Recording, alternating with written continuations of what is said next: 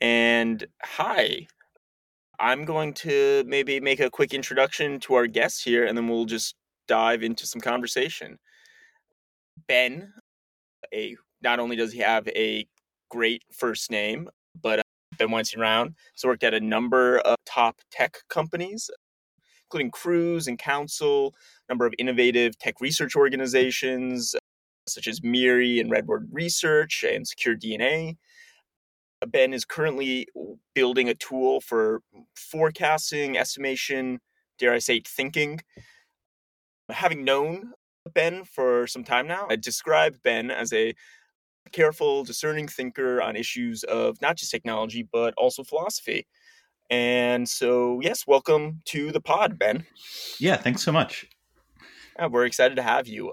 I was saying to Divya, one of the reasons I was excited to invite you on was because of a really great conversation that you and I had uh, a few weeks ago about naturalism and ethics and how it's put into practice. And like all good conversations about philosophy, it was like 3 a.m. around a kitchen table. And I felt like you really captured something important about I don't know, naturalism and ethics. And I really just want to see if we could recapture some of that magic in our conversation today. Cool. Yeah, totally. Yeah, I'm really excited to talk about it. I'm excited. Awesome. I haven't heard most of this yet, so I'll get to hear it for the first time. Yeah, nice. Well, let me just ask for the start how would you describe your moral stance? Yeah, I guess I guess at the moment I would describe my like best I don't know, my, my best stab or something, my best stab at understanding ethics as more like a pretty strong stance on meta ethics and like not as strong of a stance on like sort of object level ethics where meta ethics is sort of questions about like where ethics comes from. Like why do we say moral sentence or like sentences about morality sentences about good and bad and should? Whereas like ethics like object level ethics would be sort of like what sentences do we say about or like should we say about good and bad and like sort of what's true on the on the direct object level there. I guess the yes so the meta ethical stance that i really want to take is basically derived from an observation which is that meta ethical questions are under i think some pretty reasonable assumptions entirely empirical. So whatever the truth of the object level ethical facts insofar as they exist. There's some reason that people go around talking about shoulds and and good and bad and so on. And and that reason is like entirely inside of physics. It's not mysterious. It's the kind of thing that we could figure out by like looking carefully at humans and at human societies and at maybe maybe game theory and math. We don't need fundamentally different tools to answer that kind of question if we're interested in answering like the straightforward question, why do people say sentences, sentences like that? What is sort of the driver for humans having these intuitions and having these sort of discussions and and and so on? And so that's sort of like the the, the meta ethical stance, and then I think it has some kind of interesting implications for taking this stance. Has some interesting implications for the more object level stuff. So I think the most obvious one to me is that it it does not seem like it lends itself well to sort of very simplified rule based systems. So I think it, it pushes me pretty far away from like a sort of total utilitarian kind of a view where uh, you're aiming to make your object level ethical system very simple and make that sort of like this very beautiful sort of object that you know is unassailable. I'd love to ask a question there about that because I could see some people actually like an intuition that I feel like I have when I hear that from a meta ethical point of view, everything is within this same kind of system, and I suppose all derived from physics on down. Mm-hmm. It lends itself to thinking about things in a very maybe not very, but like I could see it applying in like a simplified manner, like thinking, okay, well, because it's physics and because it's something knowable, we can construct theories about it that are simple and derive into this kind of utilitarian calculus. But it sounds like you're actually pushing in the opposite direction and saying no, it's much more complicated. Yeah, I think basically my sense that like you get something complicated is not it's like solely based on the idea that it's from that metaethics is like empirically addressable. Um, it's also based on sort of like observing what is going on when people talk about good and bad and should. I think it seems to me that if you want to have like if you want to have your meta ethical stance basically like look correct or like consistent with the evidence i think you need it to include some things which to me do not seem like they would come from an approximation to utilitarianism you need it to include things like i don't know uh, so so jonathan haidt has this book oh shoot i'm going to forget what it's called because i'm being recorded but it's the um, jonathan haidt book uh, I yeah, feel like so, there's one Jonathan Haidt book people quote well, in this situation. Yeah, it's definitely that one.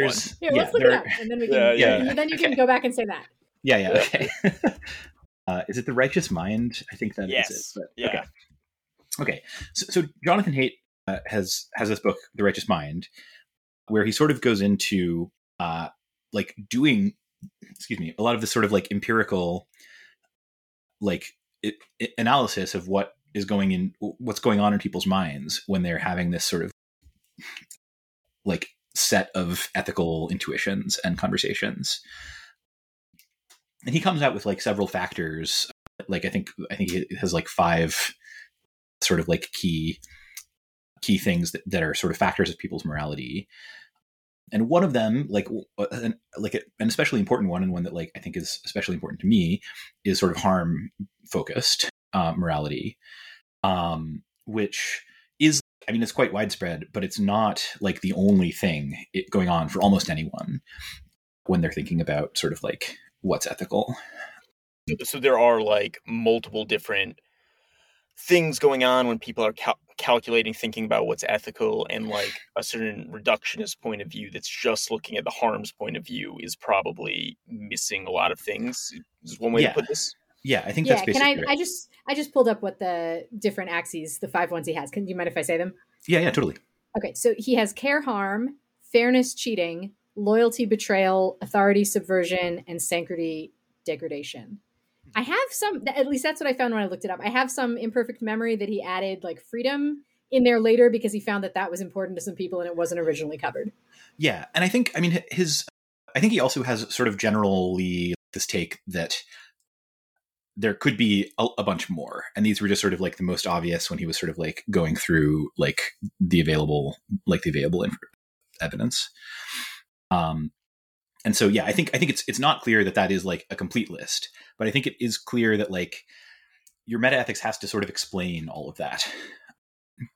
And it's not impossible i think to to end up with an explanation. Like from my current standpoint it's not impossible that you would end up with an explanation that sort of like is more or less simple like utilitarianism but it doesn't feel like what you're going to learn if you like started off sort of like with a clean slate like just sort of examining humans sort of as some as like a species that has these sort of intuitions and and ways of functioning in a society it just doesn't seem quite like it, doesn't seem like that's going to be t- like near the top of my like list of plausible explanations.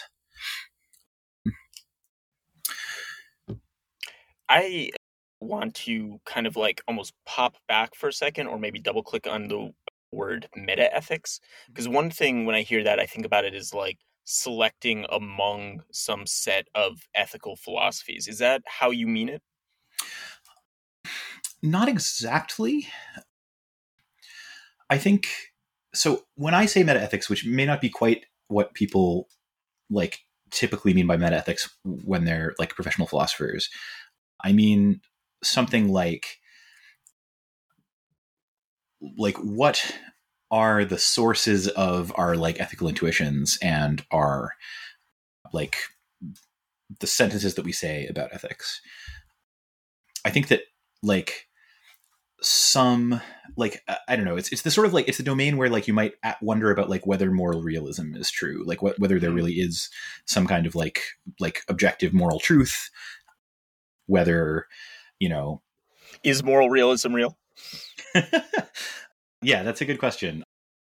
I don't know. I mean, it's a, it's a real concept,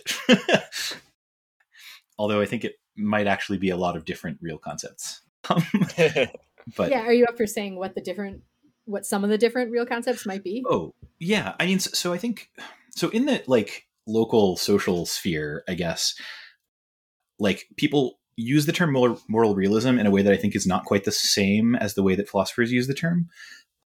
Excuse me. I think philosophers, when they say moral, moral realism, they mean something sort of broader. Like, is there any sense in which, like, you know, morality is real? or like good and bad are real or, or anything like that. And I think that that admits a lot more ways that things can be real than often people are imagining when they're saying moral realisms. So if you're if you spend a lot of time around EAs, you might like like come across disagreements where people are sort of like talking about moral realism versus moral anti-realism and the anti-realists are saying like are sort of they're taking this view that like there's no supernatural like the universe doesn't care it's sort of like a combination of like I don't know. They, they think it's like maybe morality is subjective. They think it's like maybe not like aliens might not have the same moral systems as we would.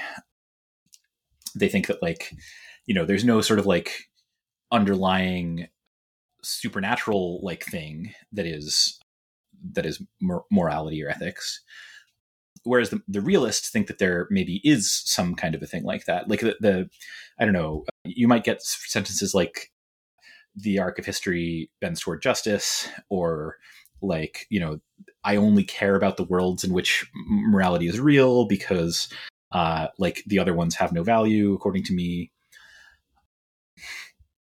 and i think that like it is pretty i think this sort of like this sort of like splits too many things into those two categories and i think I, I would my current sense is that like there is a sense in which morality is real. I don't think that it's supernatural. I don't think that the universe cares about morality. My guess is that some of it is kind of universal. Like if you were to like go find some alien society, they would like share some of our moral intuitions, and probably some of it is not. Um, and you suspect those universal features are derived from shared evolutionary patterns? Yeah, shared evolutionary patterns, game theory, basically the sort of thing that like might be common between our culture and an alien culture. Can you um, give an example of some things that you where you think the aliens would probably have the same moral intuitions? Yeah, I think one thing that seems interesting to me is that like fairness seems like it's quite common as like a, a sort of I, I don't know if it's quite fair to say moral intuition, but it's like it's a common sort of motivator across lots of different animal species, like not just humans. It, it seems like sort of quite like an early thing to to like evolve in terms of like something like things that sort of look like morality. And so my guess is that that seems like a plausible candidate for something that like an alien species might have or something that would look sort of like how we would think of fairness. I think so, so fairness seems like it's a strong candidate for something that like might be kind of universal, like given some sort of like assumptions about how evolution worked or works. I guess it does seem to me like something like sort of like slightly weirder decision theories is also another plausible candidate where like if you have a decision theory that isn't just CDT, sorry, causal decision theory, like that is potentially going to help you coordinate with other people a lot better or other like members of your sort of species or people who you sort of like see as similar to yourself. And so I pre- predict that things like that are also going to be quite common. Um, in especially, I guess, like social animals or like, yeah, I guess, you know, generalized animals. I'm still kind of thinking about something that you mentioned around like why utilitarianism doesn't seem like a good approximation of the meta ethics you might endorse. Mm-hmm. And I think you answered this in a way, but I didn't quite grok it around the point of like Jonathan Haidt and the uh, like different axes.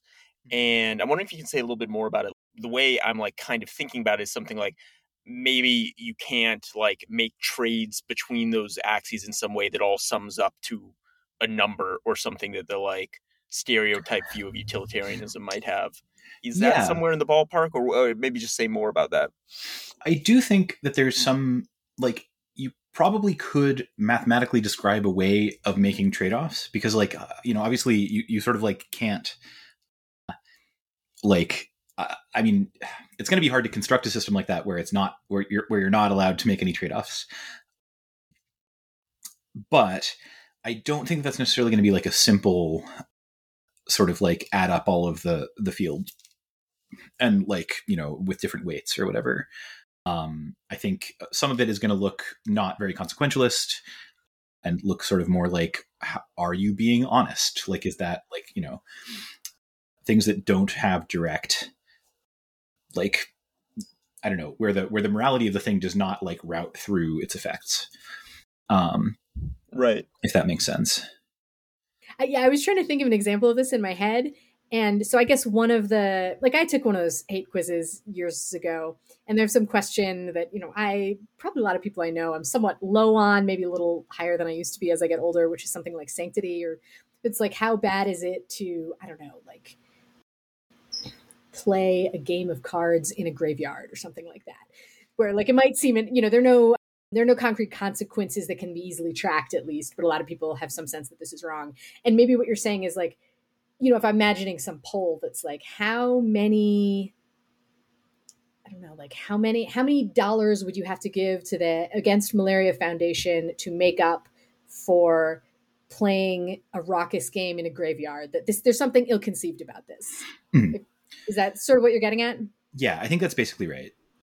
Where like it's not it's not quite clear that there's like no trade that you could make or, or anything like quite that extreme, but I think it is sort of like the question is like not actually giving you the information that like might be needed to answer the question, for example. Like it might depend a lot on your state of mind. Like when you were playing the game, it might like, you know, it, it may just be that there isn't really like the thought experiment does not actually like give you the relevant details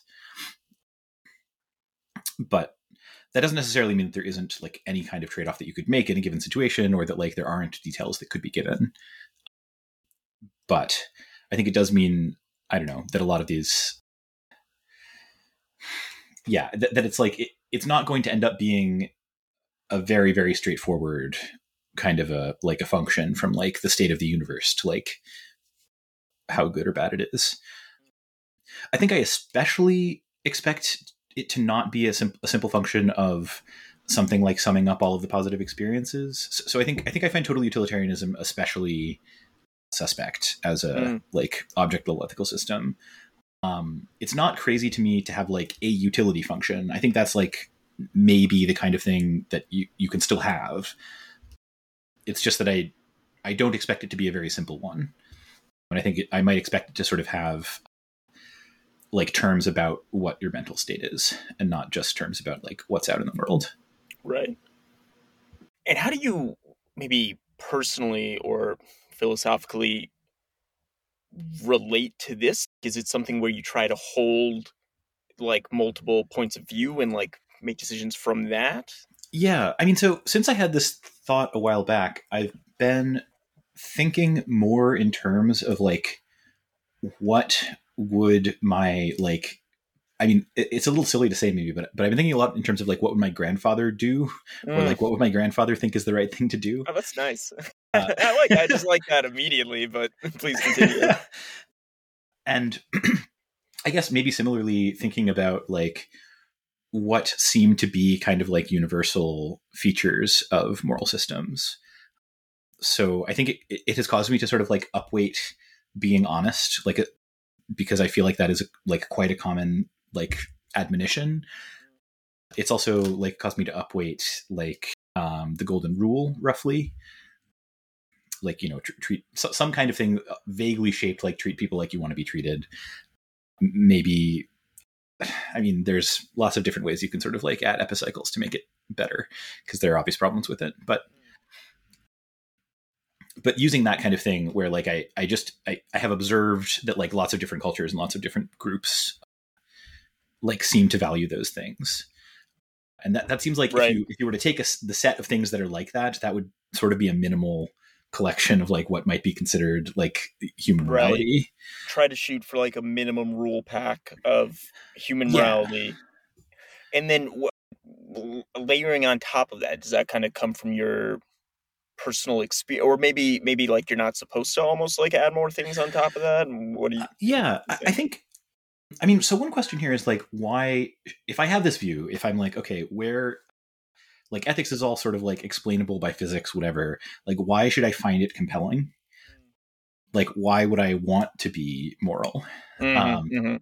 and i think that in some ways i shouldn't want to be mm, like like absolutely moral however i do care about the systems that i'm embedded in. Like i i care about like the world that i'm in and like seeing it continue to, to thrive and continue to exist. I like you know i care about my friends and and all this stuff.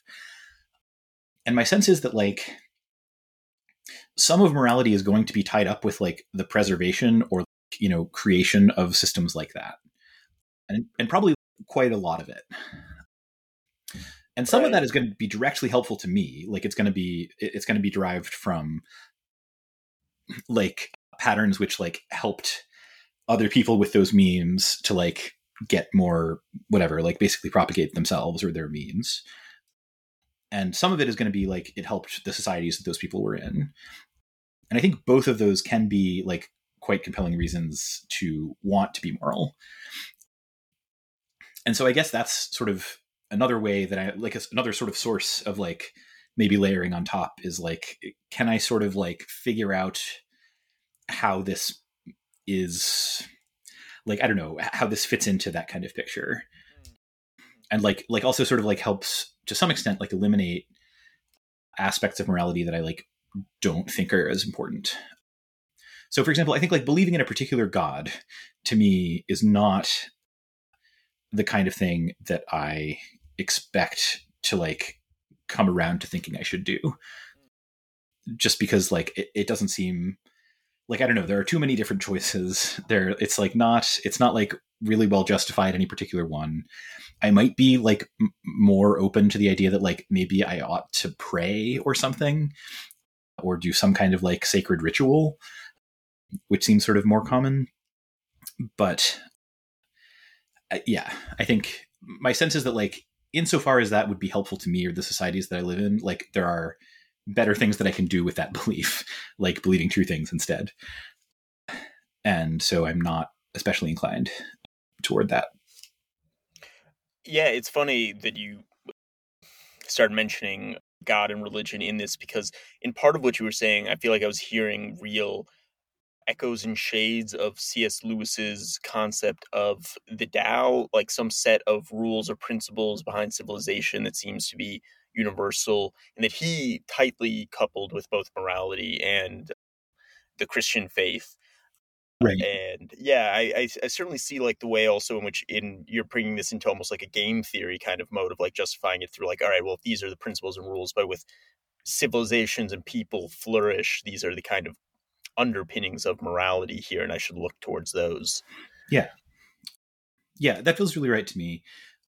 I mean yeah I, i'm not sure if i've read the specific cs lewis thing that you're re- referencing but i have read a, a bit and i think basically I, I i often feel like i'm with him like 70% of the way and then like as soon as he starts being like very specific about why it's christianity in particular i'm like hmm it doesn't really make sense to me but i do yeah i do resonate with a lot of the stuff that he says about like i mean sort of like yeah the kind of thing that you're that you're talking about I, I have a question about when you were saying, like, it almost sounded like what you were when you were describing it before.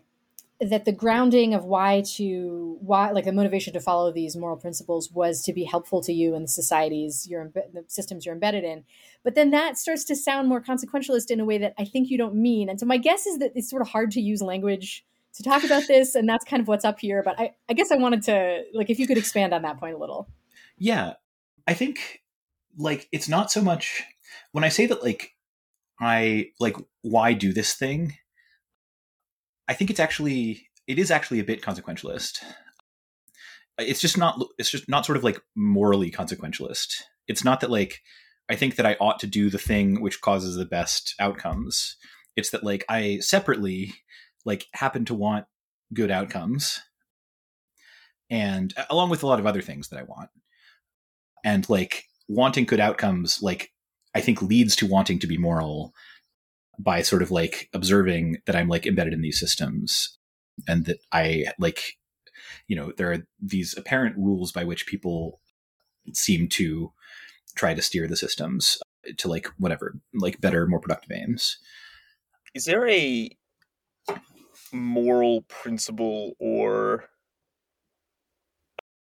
universal feature of some of the groups that you think maybe is absent from one of the societies or groups that you're in, like something you think they should be doing more? So, one of the things that I think feels really important to me about this is that I, I agree with effective altruism, like the movement, on a lot of like key points that most people disagree on. And I observe that EAs seem to make sort of classes of mistakes that I think that they would not make if they understood this like this general sort of like direction of thinking at least a little bit better. So so like SBF I, I think like really is like a true believer, totally utilitarian. And he's a smart guy. And, and I kind of think that like I, my sense is that like you you can sort of only end up doing things which like like the the kind you can only end up making the kind of mistakes that it seems like SBF and others at FTX made I think by sort of neglecting some of these sort of more traditional um, like ethical principles like like try to be honest, try to be scrupulous with people's money, you know, things that I, I guess it does seem like, like, I don't know. I mean, I, I, I really respect his and, and also Caroline Ellison's commitment to their like moral principles. And I, and I don't, you know, maybe controversially, I, I don't actually take FTX's collapse and like fraud as that much evidence that they like abandoned those principles. In fact, I, I it, it seems quite consistent with those principles to make that kind of mistake. And I think I think it does feel really important to me, insofar as this is like a correct observation, to like point it out to the people who I think are trying to do as much good as possible, so that they like might not make mistakes like this in the future. That makes sense. Yeah. So can like can you be more specific about what it is that you want to point out to people? Yeah, I think something like like your my mainline guess, and I think a very reasonable mainline guess about sort of like the metaphysics of the world is that basically physics is what's going on. Like, you know, the universe is sort of more or less mechanical at the, at the bottom layer and that everything that we say and do has perfect explanations inside of physics. And therefore like can be explained by looking at uh like by by basically just being empirical. So i think a lot of people who i know have this sort of pseudo like sort of pseudo supernatural like the people who i think of as, as, as thinking of themselves as moral realists in the ea sense they have a sort of pseudo supernatural view of like like what it would mean for there to be like like real morality in the world. And I guess it seems to me that there's a whole there's like a category of belief that one can have that is not like almost inherently disconnected from the truth of the matter of that belief. And there's a way in which if someone is like, ah, yes, I think that there is some sort of supernatural like goodness thing. And like, you know, it's got to be the sort of beautiful most beautiful simple thing, probably utilitarianism. I think there's a way that that belief if it were true, like there's no route for the truth of the belief to influence the belief and if it were false there's no route for like the falseness of the belief to to, to influence the belief. So uh, you're saying it's unfalsifiable? It's not exactly that it's unfalsifiable. It's that like there just isn't like if so physics is probably causally closed like in insofar as like anything can be.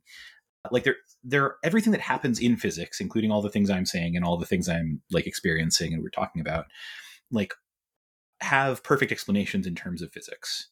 And so if you're going to posit something outside of physics, that thing, like, there's no route because I have perfect explanations for everything in terms of physics. There's no route for anything outside of physics to influence my belief.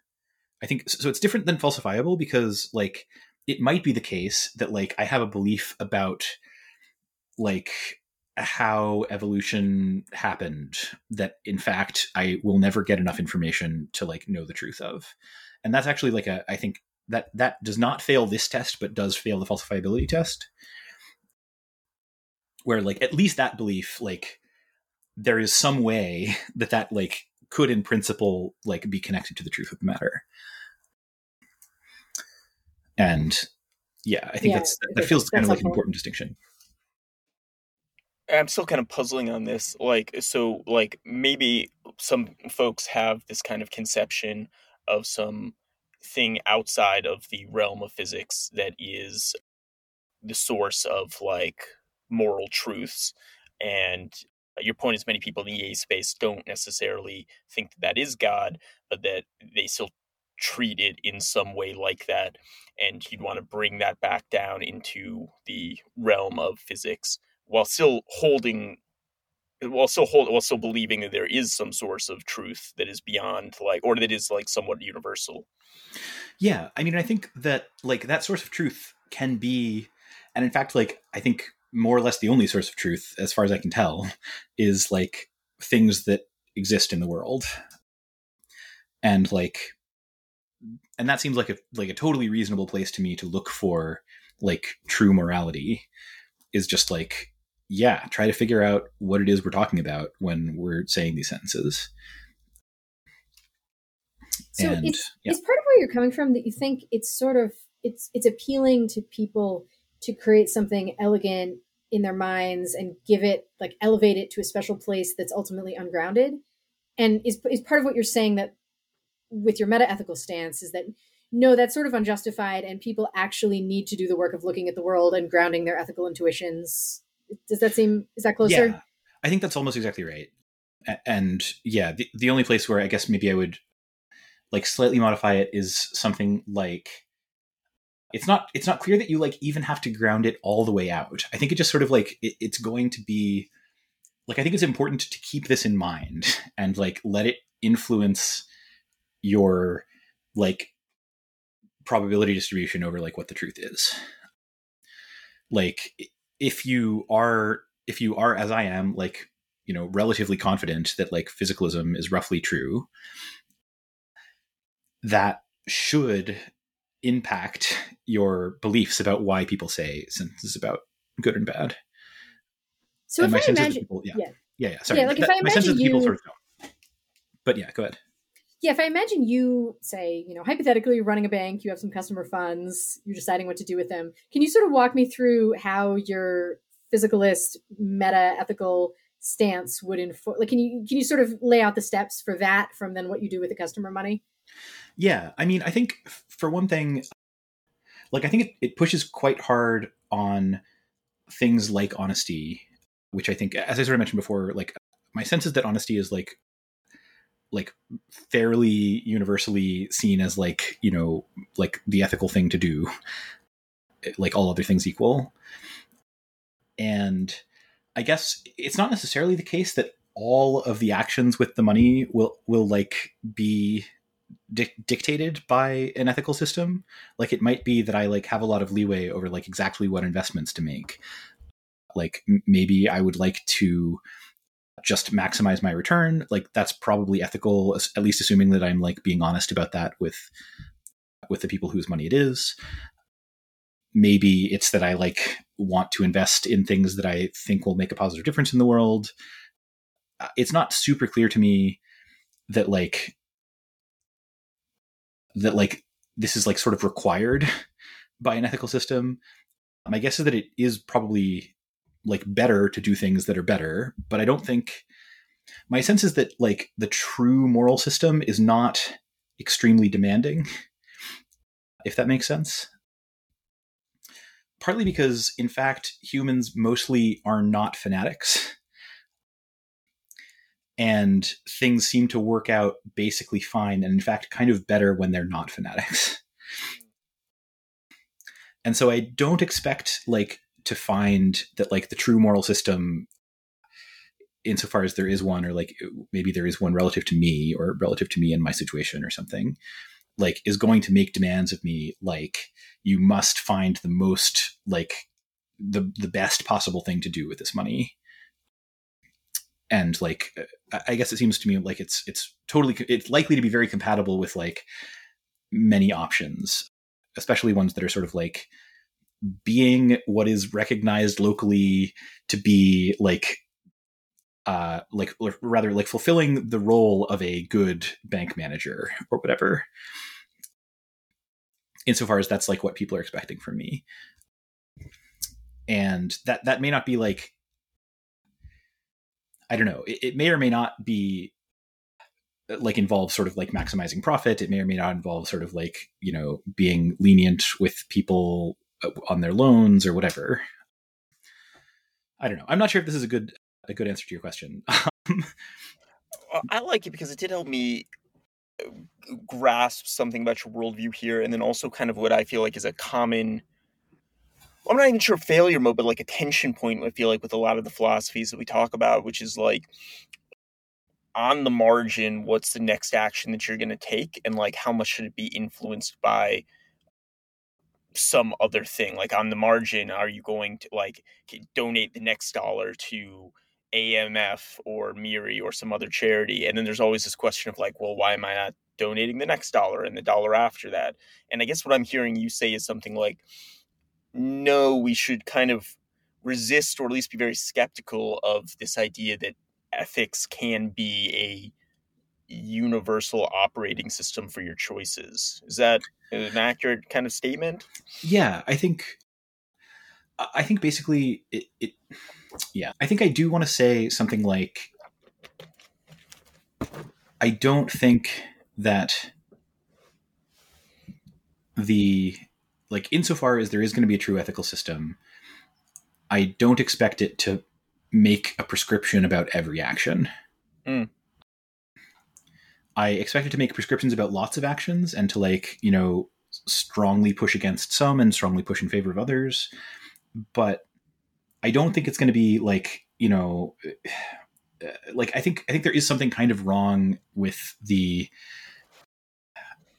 sort of the like obligation framing, which uh, I guess a lot of EAs sometimes talk about with respect to ethics, where I think like the obligation framing of a particular ethical system is like basically going to lead you into fanaticism for basically the reason that you're talking about. Like, ah, yeah, well, I spent my first, you know, 60% of my income on AMF. I guess maybe I ought to spend the next 30% too. And then I don't know.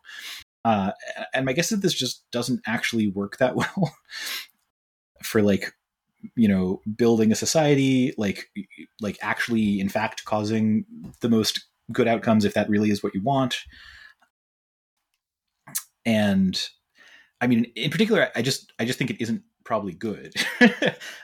like making reference to what I expect to, to, find about like what good and bad mean.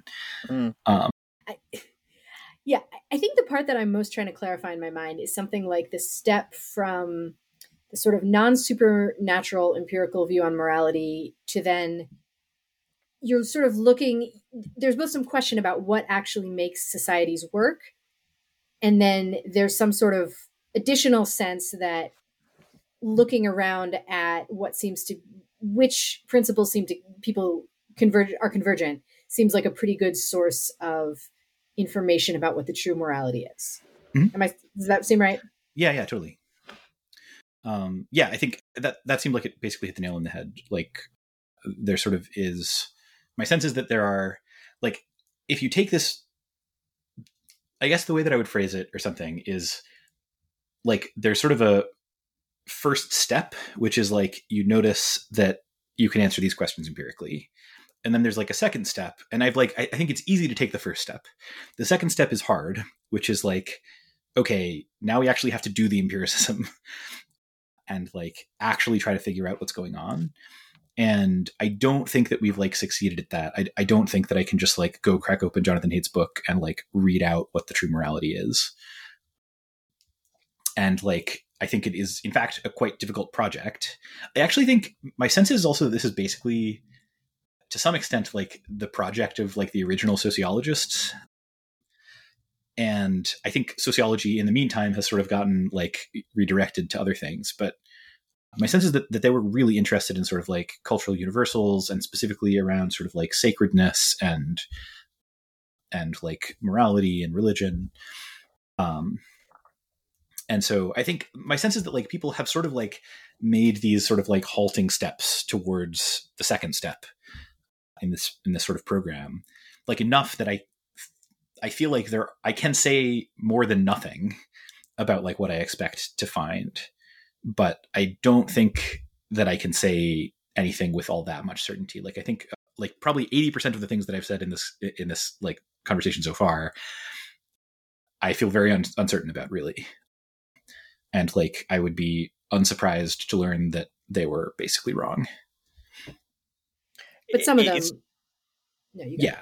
I mean, it may be that. Yeah, I, mean, I think partly I, I'm even like open to the idea that in fact moral realism is false, and like there is no sense in which morality is is like a real thing and that like you know there's sort of this like non-cognitivism view that like we're basically just sort of making emotional expressions when we talk about good and bad or something like that and that there's like no sort of consistent real thing there. It's it's like pretty strongly not what my guess is. Like I, I, think there's like enough things that I can point to where I'm like, okay, but that thing definitely exists, and like it seems like it's part of what we're talking about.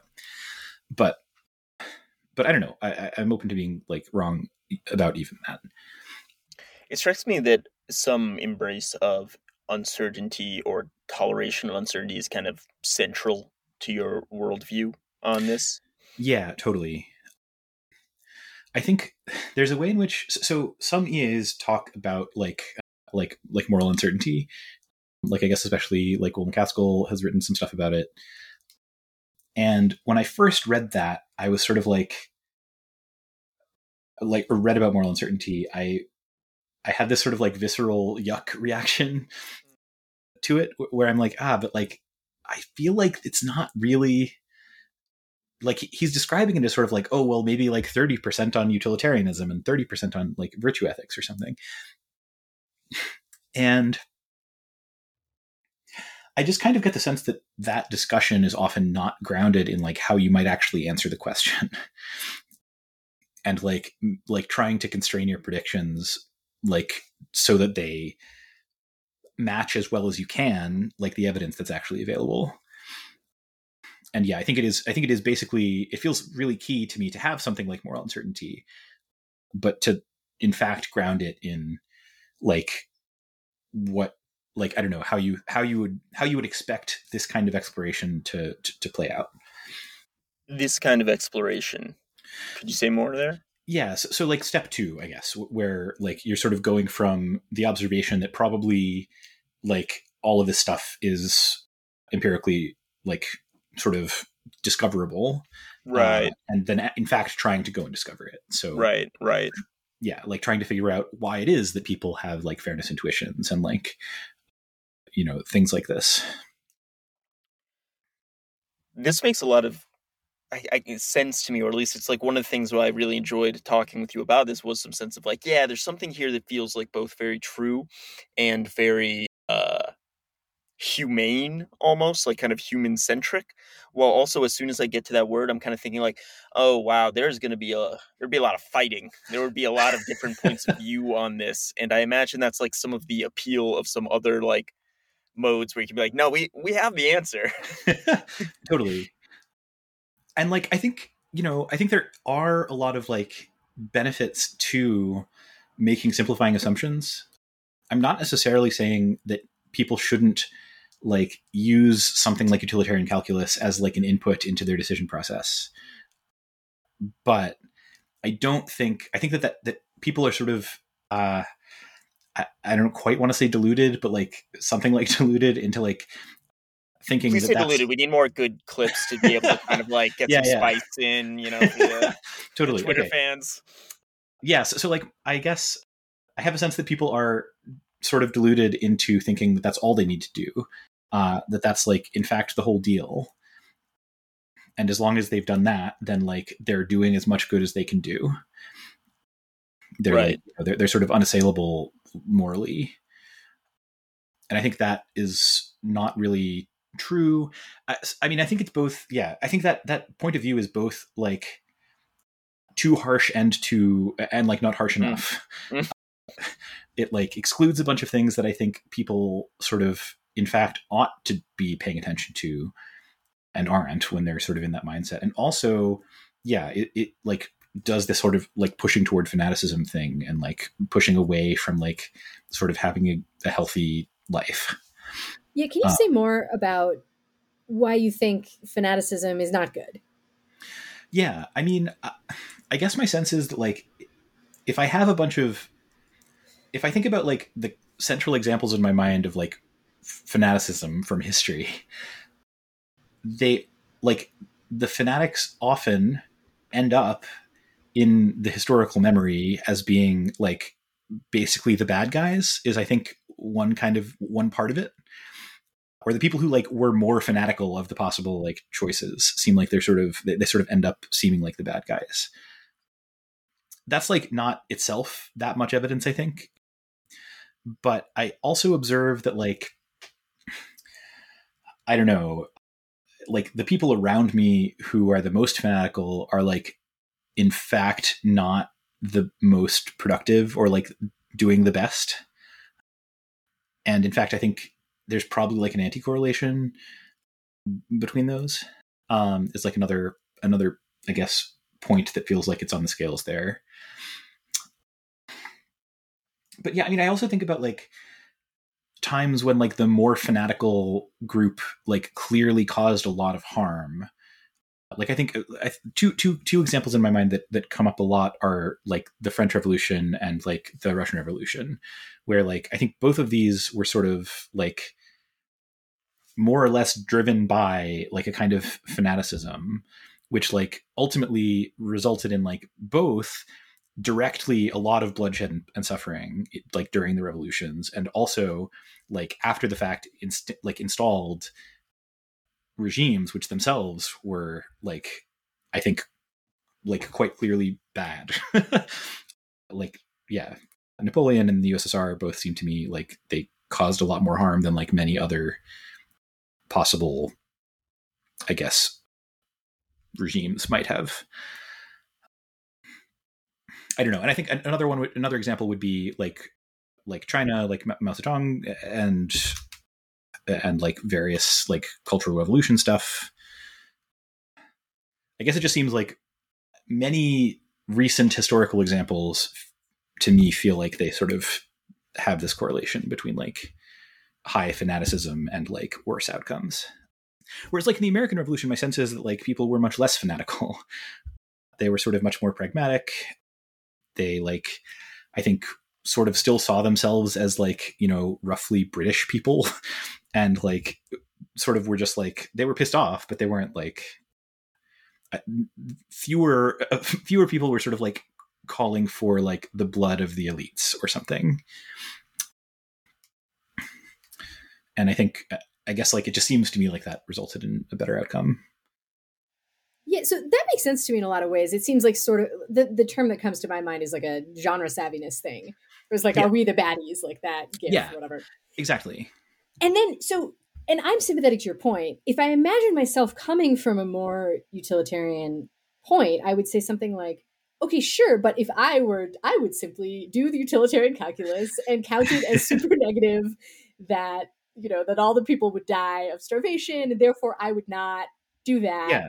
Which, I mean, I don't think you would particularly, you know, I think you'd probably be happy to have them taking that into account. But I, like, I, I think I'd like you to hear, I'd like to hear a more direct response to like, okay, but why not double down on the fanaticism and get better at calculating the consequences? Yeah, I mean, I do think that like there is some appeal to that, like especially insofar as like the world changes over time and we're sort of like in a new regime where like maybe we actually could calculate all of the consequences. Like I don't know, maybe a hundred years from now we'll have Jupiter brains and like be able to like actually figure out what all the consequences are.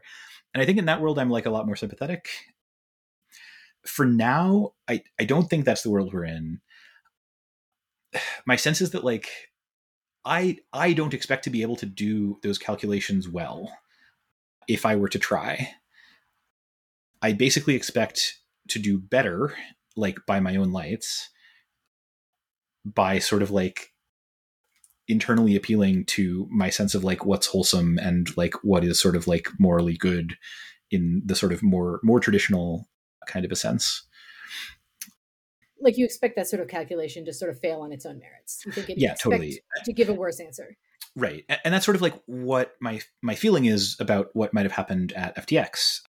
I think that there are sort of like ways that you can sort of think that you are like maximizing the good when actually you're sort of like neglecting a bunch of things that like in fact will lead you to sort of like in some sense predictably fail to do anything like maximizing the good and you could also i mean i think a, a, a different way that you could see the ftx thing which is like counter to that is like well maybe they were actually maximizing the good but like it, they just were taking on a lot of risk and like the risk you know didn't pay off for them or something. And like uh, yeah that is sort of always going to be a possibility. But i don't know i think it's at least some evidence that that kind of thinking like didn't pay off for them and and probably won't for others um You mentioned the idea that if you're in a new regime, potentially you might change your mind on this, like a regime in which uh, we have Jupiter brains or some type of advanced AI to solve this calculation problem. Another thing that I sometimes hear arguing against the idea of certain universal moral precepts or ideas like morality running through history is like, well, we are in a different time period in a different environment where perhaps different sets of values end up leading to better outcomes. I'm curious if you think one that seems plausibly true about today and or two like is there a like new environment you might anticipate where like you would throw out your like rule for honesty like are there certain things you expect might be like faster to be like be pushed over the ship Yeah. Yeah, that's a really great question. I don't know. Um, I think my sense is that like the current world is still basically composed of like regular humans like doing regular human things like existing in more or less regular human societies. I think what I would say about a world where that no longer seems to be the case is that like if I were to throw out the sort of like like you know things like injunctions for honesty i would not know what to replace them with that would actually be better. Like i think it would at least require some sort of like period of ex of like ex of like exploration either on like a personal or societal level or probably both to like try and figure out which things like actually would would work like my guess is that like it, it's not the kind of thing where you can just sort of be like oh well you know we we no longer care about honesty because we're like in this weird world. We instead like want to just do the just do the calculus straight up or something. At least not like confidently at any given moment. We'll kind of switch tracks here and talk a little bit about AI. You're someone who was like both worked in various orgs that have worked on some of the AI and AI alignment, and also you're someone who's been around this kind of scene that has been thinking about it for a while. Yeah. So, you know, first question how do we solve the alignment problem? Uh, yeah. I wish I knew. I yeah, I it, it may be that I don't actually have that much useful to say on this topic. I mean, do, do your views on moral realism? Do you think they have any implications there? Yeah, I, for yeah, I, th- I do think that is relevant for like questions of alignment. Like for example, I, I think at least in terms of whether I expect like an aligned AI system to basically make hedonium or not. I think I basically expect it to not. Because I, I don't actually think that's like what human values push towards. Um and yeah, I, I mean that's that's like one thing to say about it. Uh, in terms of like aligning an AI system with human values, I do think that like there probably is a real thing like that is that we're talking about when we're talking about human values. And that like therefore like in principle it's sort of possible to align an ai which is maybe a thing that you might that, that someone some might disagree with.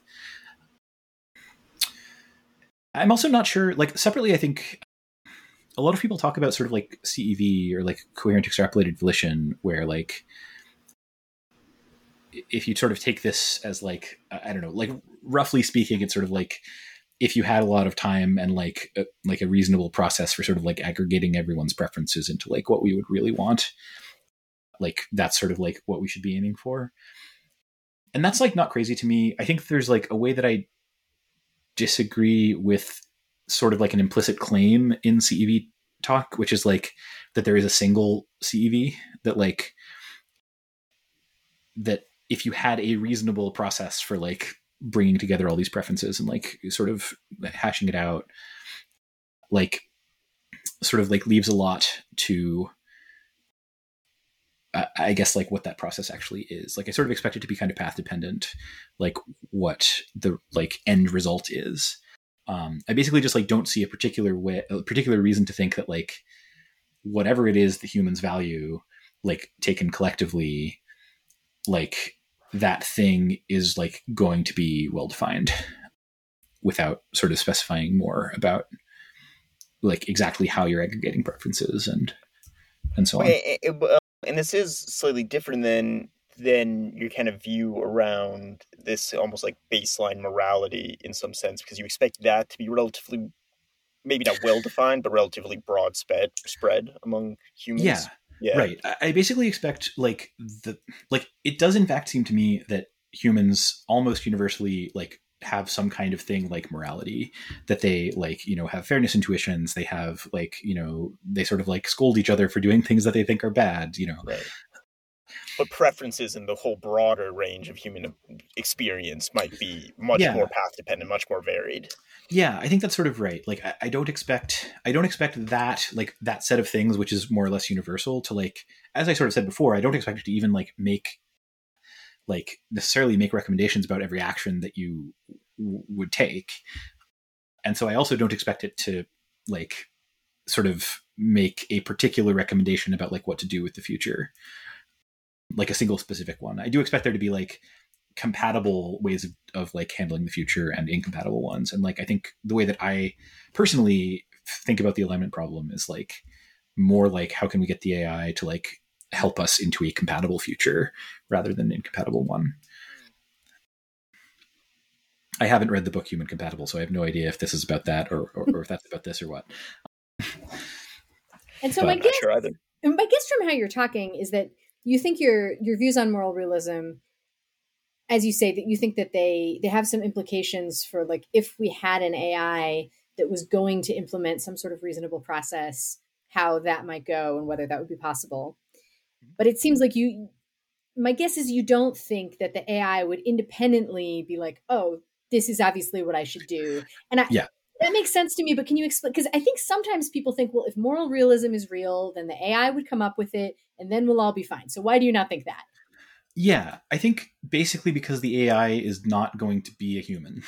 Uh, and like my sense is, and, and it's not even going to be like an organism that evolved in like in like a social context. I mean, it might, in fact, be something like that, depending on like questions about how the future goes. In which case, maybe it would have something like fairness intuitions or or, or something like that. I don't know, but uh, if there were if there were to be like a singleton, I don't see any reason that it would like happen to find the same sorts of like the same sorts of like strategies for perpetuating itself that human societies have found. Um, and like, and, and as I said, sort of like the the reason for me to like be moral is because it works better. Like there's sort of like this this first of all i like have these values that like are sort of independent of morality and then i like observe that like in some cases probably in many cases acting morally actually helps me achieve those values like more effectively. It's sort of like a capabilities boost for you. Yeah exactly. And it's like very unclear to me that it would be a capabilities boost for like a super intelligent ai in fact i would guess that it wouldn't be especially for singleton and I would pretty strongly guess that it that most like human morals would also not be capabilities boosts for like sort of more multipolar worlds. Um, so in general do you feel more optimistic about the multipolar worlds and or do you think we're trending in that direction? I I feel pretty pessimistic about all possibilities really. I don't like even if so if you did have a multipolar world and they did inherit some like aspects of like what we would consider like morality or sort of like you know evolve that or like come like you know realize it independently or something i don't think that my guess is that a lot of it is is pretty dependent on like what kind of species you're interacting with. And like I, my guess is that they would that they would potentially they would potentially enact a future that was compatible with like morality relative to them and not relative to us. Like i mean you know for example maybe their future has no humans in it uh, because they like don't especially care about humans and that might not itself be like you know that might not itself be part of the like the the thing that they come to come to adopt. In a similar way to like I don't know like like ants I think are like probably I, I, mean sorry I think it's like a little bit it's like a little bit stretching to be like oh yeah ants are super moral. But I do think that like ants are very social. Like I don't know they're like you know eusocial insects and they sort of like basically their whole lives are like devoted to you know the functioning of their of their like local group. And humans I think basically don't have a term for ants in there like even though like many of our like many of the things that we think of as moral probably like somewhat line up with like how ants behave. We don't think of the ants as being valuable if that makes sense.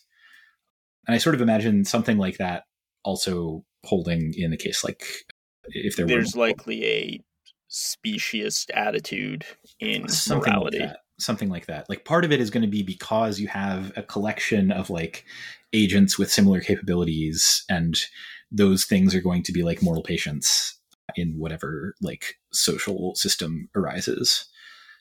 I would expect. And probably that's not all of it. Like I think in fact it is probably like not moral to torture ants, but it's like much more moral to kill ants than it is to like kill humans. Right. So you're sort of saying that your views on morality say that it'll be it'll you you you follow your moral system because you think it works better for achieving your values. You expect an AI would do the same, and you expect that there's some sort of action that's like treat this as a moral patient, and whether to do that is kind of contingent on whether doing that in general for that type of thing would help you achieve your values more, and you you don't think that would happen with the AI.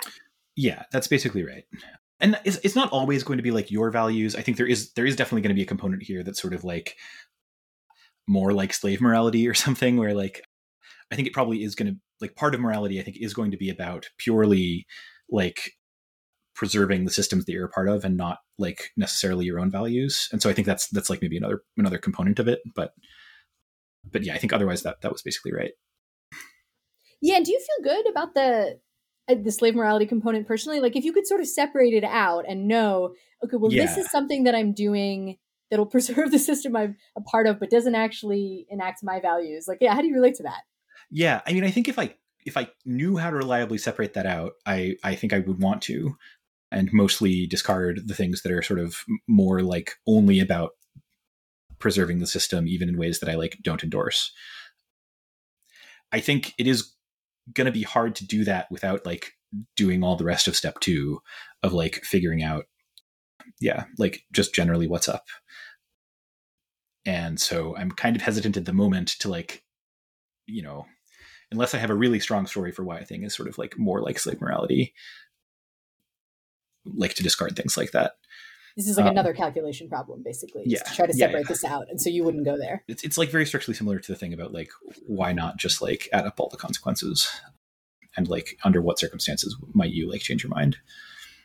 I mean, the other the other place where the personal philosophy I would think intersects with the AI thing is there's this pat. It's been a lot on Twitter recently, which I I almost hesitate to even repeat it. But people will be like, well, if you really took AI alignment seriously, obviously you would then do all of these horrible, you know, morally horrific things. Yeah. So, yeah do you want to respond to that from your from Yeah. your stance? I mean, I think the easy answer f- from my point of view is like, no, those things are bad.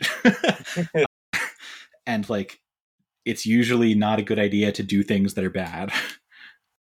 I mean, and like in proportion to how bad they are, and they seem like often extremely bad.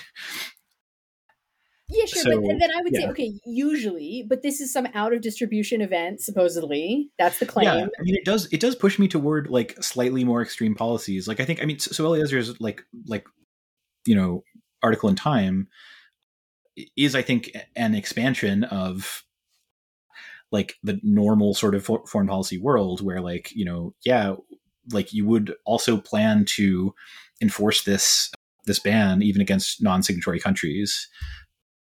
And i don't know i mean that that that is that, that does seem to me like kind of extreme and like in most cases like would not be called for like would not in fact be worth it.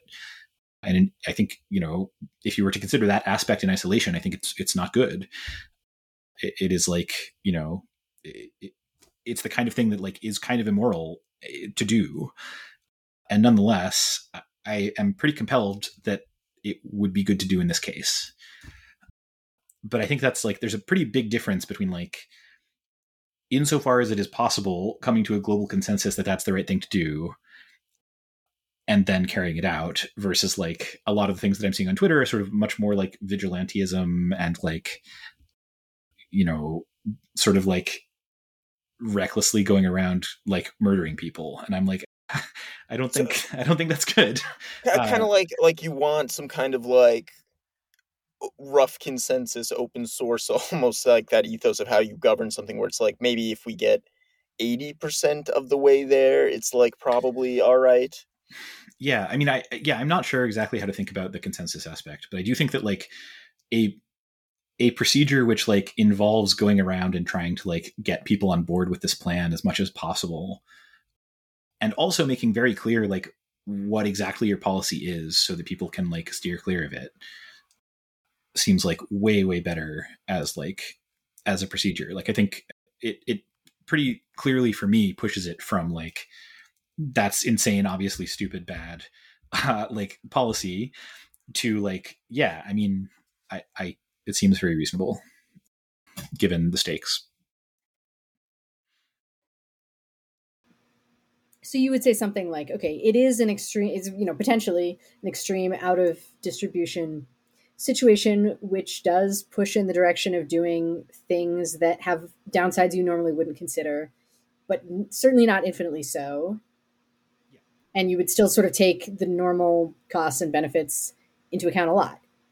Yeah absolutely. I, I also think that like there's a way in which like seeking consensus is a way of avoiding a lot of the like sort of failure modes of sort of individually like calculating wrong.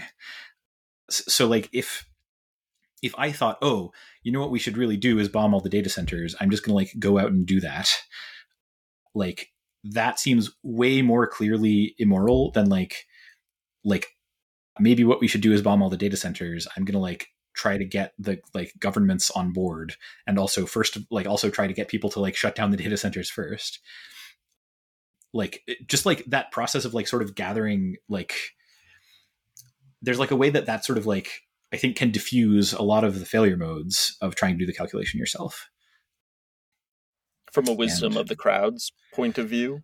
yeah but also i think like in in terms of like i think it, it just is going to be a component of of sort of like how moral a thing is like how much agreement there is about it like i don't know i think it's it's totally fine to make a to like ask someone to give you their bicycle for the afternoon it's like not fine to like steal their bicycle and bring it back later Okay.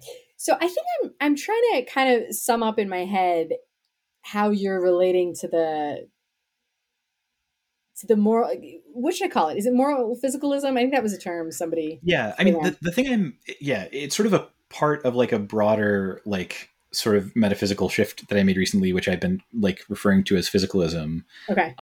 I, I don't know, like I, I think it is sort of like quite tightly connected to like philosophical physicalism. Um, can you so say now I'm interested in that. Can you can you first say a few Oh, words yeah. about that shift? Yeah, yeah. So I think yes. So, so for a while, yeah. Hmm, how do I say that?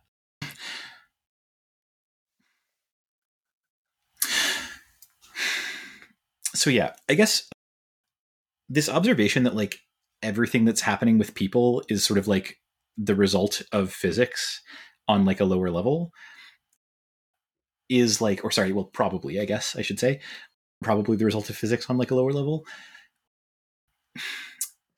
is like a reframing of a lot of different questions that i had. So so, so metaethics is like the most obvious and sort of like the most relevant for a lot of things but also sort of like the question of like what is real which is sort of also related to the moral realism thing um is like somehow feels much more clarified to me at, like now than it used to where there's sort of like physics is like the fundamental stuff and then there's sort of like real stuff which is like more or less like things that have a particular relationship to the physical stuff um, which are not necessarily like it's not correct to say that like that glass of water isn't real just because like the glass of water isn't sort of like a well-defined physical like set of things. It's sort of like fuzzier.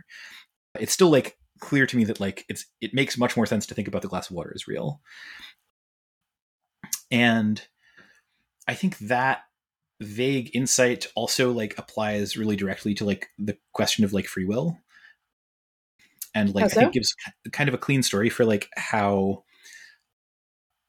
like if real things are sort of like structures or like sort of fuzzy structures built out of the physical stuff i think it's totally reasonable to me to think in terms of like free will being real despite sort of like being built on a deter- deterministic sort of physical substrate where like it is describing a particular phenomenon in humans that like we make choices. Like there is something happening that like results in us making choices. And if your like philosophical determinism denies that like you're wrong.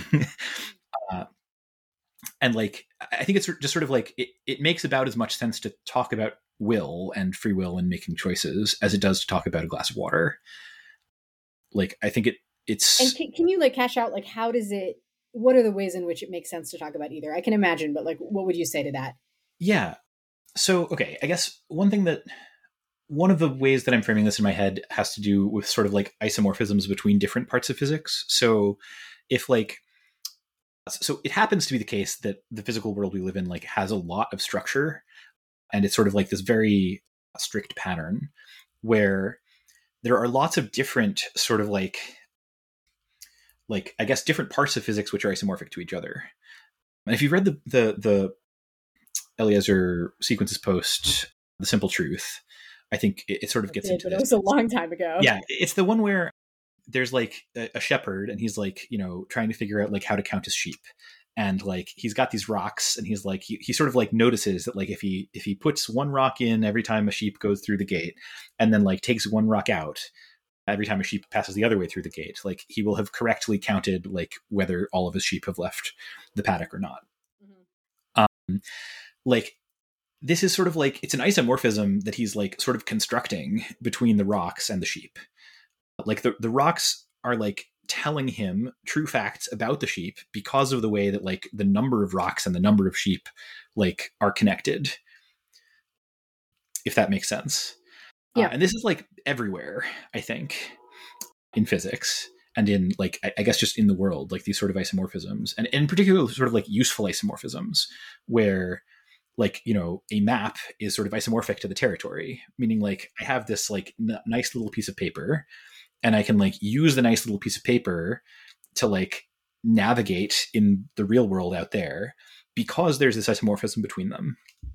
Yeah, this um, reminds me. This this is a thing I got from Anna Salamon was talking about it recently. The unreasonable effectiveness of math in the natural sciences. Yeah, yeah, totally. Um, I think this is like a big part for me of like what I think is going on there is like math is about these like really really good isomorphisms and like towers of isomorphisms. Right where like you know you can count sheep with rocks you can like i don't know count fish with tally marks or something and like there's sort of an isomorphism between those two isomorphisms where like right. what you're doing in both cases is sort of like this counting thing and like i think you can build as far as i can tell like all of math basically that way which i think is, is another one of the major sort of like reframings for me from this sort of physicalist viewpoint i think I was natively thinking often in terms of sort of like a Platonic view. Oh, are you a mathematical like, realist now too? No, so, so well, so okay. sort of. I mean, maybe I don't know. I'm not sure, quite sure what you mean by mathematical realist. Can you all explain that? But, what do you mean by mathematical realist? So I, I, think what it means, and uh, yeah, I, am sort of starting to like imagine what your viewpoint on this might be. I, I think what it means is there's some question people like to ask of something like, does the math exist even if there isn't a physical instantiation of it? Yeah yeah, and I think like historically, I would have been like, yeah, duh, like physics is made out of math.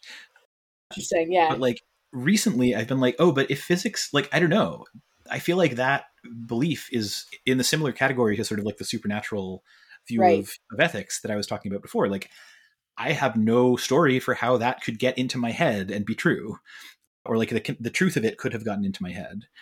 Right. Um, so I guess like you know it's fun because when normally when I think of like is there at least you know is there any physical instantiation of this I tend to think of things that are not inside people's minds but then hearing you say it I'm like okay but then the fuzzy abstractions they would count too right as the, yeah. as the physical instantiation. Totally. Yeah, exactly. And I think my my sense is basically that like math is roughly like the most general sorts of like isomorphisms like the things that sort of apply everywhere in the world and like would apply under many ways that we can be uncertain about the world. Like i have no idea how big the world is. Like i, I think it makes a lot of sense to sort of think about infinitely large sets even though I, I, I doubt the universe is infinite in terms of like space. And yeah. like yeah I think I'm trying to put this together in my head. So I'm like, okay, how why, how is this infinite thing compatible with mathematical realism? Well, maybe it's that if you know, if the universe produces beings which observe it and try to make isomorphisms about it, they're going to predictably come up with these types of structures and then instantiate them in their own heads, basically, right? Yeah, that's basically right. And like, okay. and in a way that like is very scalable it, it, like if you use like the infinity is sort of like like infinity in this view is just like basically a way of representing this like very clear regularity which clearly would apply in the physical world no matter the size or something close to that. Yeah i don't know. And this felt like super clarifying like this general sort of shift to seeing like the all of math as sort of like being more or less secondary to physics. Uh, right right. Yeah. Yeah, I do. I think I think that was a particularly good point because I'm like starting to see some way in which it's like, all right, math is this unreasonably effective way, unreasonably effective isomorphism for patterns we see in the world. Maybe that's the primary one, and then pointing out like there are these other patterns that seem very effective, like these kind of universal the moral patterns, moral patterns. Yeah, um, no, it definitely ha- like I feel like I was getting there Um, yeah, so hearing you talk about the physicalism in general and sort of, I don't know, humoring me with the mathematical realism bit, I, I think I have a better sense of what might have been the shift that happened for the way you're thinking about morality. Where there, yeah, that, and I think I maybe this is the same as what I said before, but like that there's something that's grounded that was not previously grounded, and that there was some sort of bit that was there before that you're now like, no, no, I'm rejecting that bit because it seems sort of supernatural. And that now it seems like like morality, not exactly, but is more like just another thing. That you can have thoughts about Yeah. it and you can try to do sense making the way you would about other things.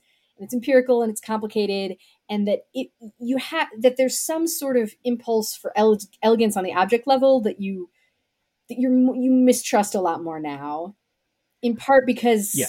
because I don't know because there's you do see some pretty elegant principles on the meta level for how to make sense of this and they don't add up to something particularly simple on the object level. yeah, I think that's Okay. totally right. And this Nice. is yeah, it's it's a shift for you and it it has some implications for how you relate to the system around you in terms of the EA stuff and I don't know, maybe rash. We didn't really talk about the rationality memeplex and how it is with this. I, if you have any brief thoughts on that, I'm interested too.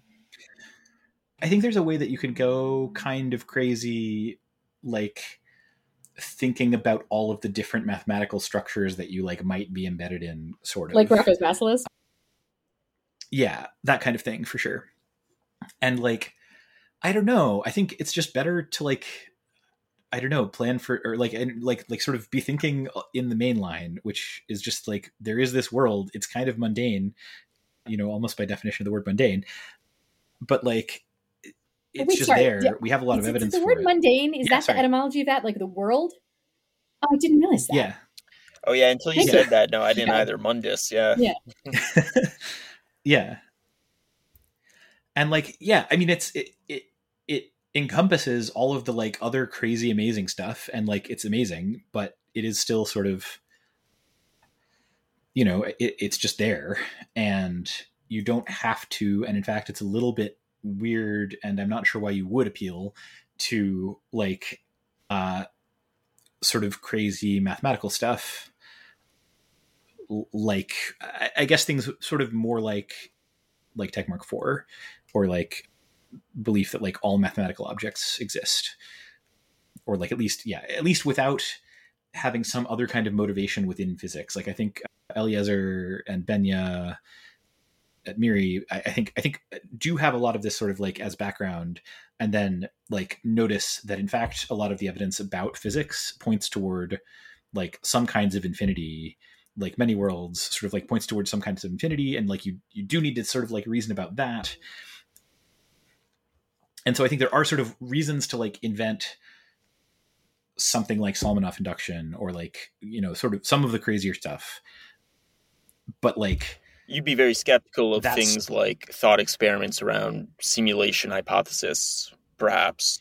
Yeah, I think that's basically right. Like, I, I mean, it's it's not exactly like it's not entirely like being skeptical of the arguments. It's more like I don't know. Seems like I'm at least embedded in a particular physical world. Yeah.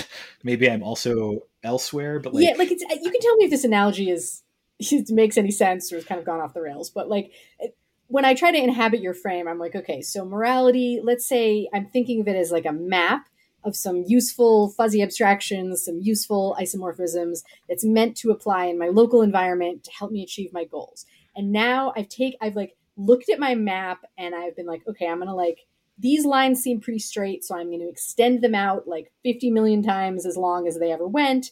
And this sort of looks like this tessellating pattern. So, like, same thing there, like a bunch of analogous things. That seems to have some moral implications. And you're like, no, it, it doesn't really. Does it seem right? yeah, I think that's Okay. basically right. And like, yeah, so, so I guess it seems to me like sometimes I don't know, like, and this one I'm a lot less clear on. I think I think there's a like a much stronger chance here that I like just haven't thought as hard about it as like the rationalists who seem a little bit crazy on this axis to me or something. But I do have some sense that like the reasons that I previously thought that that was plausible, like no longer feel compelling. like after sort of like having this right because it seems like they were maybe the reasons you used to find it plausible were something about something that now you consider kind of supernatural plus maybe some uh, some aesthetic for like i want the object well. level to be elegant right it was sort of like i mean yeah like i think it is sort of true like i could be embedded in a lot of things and like uh, it's just kind of like well you know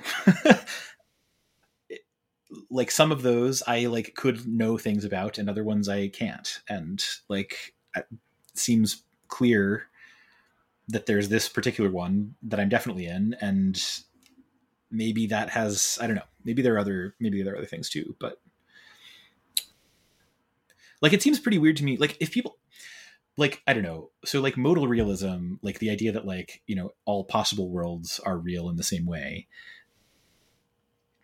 like exactly the same way if you like without adding any sense of like measure or like which ones are more likely or whatever seems to me like it sort of obviously has to contend with this problem which is that like our world looks really consistent. Like barely anything crazy happens if anything. And like i think if modal realism were true like almost everywhere just looks totally crazy. What, what's an Like- example of the kind of crazy you'd expect?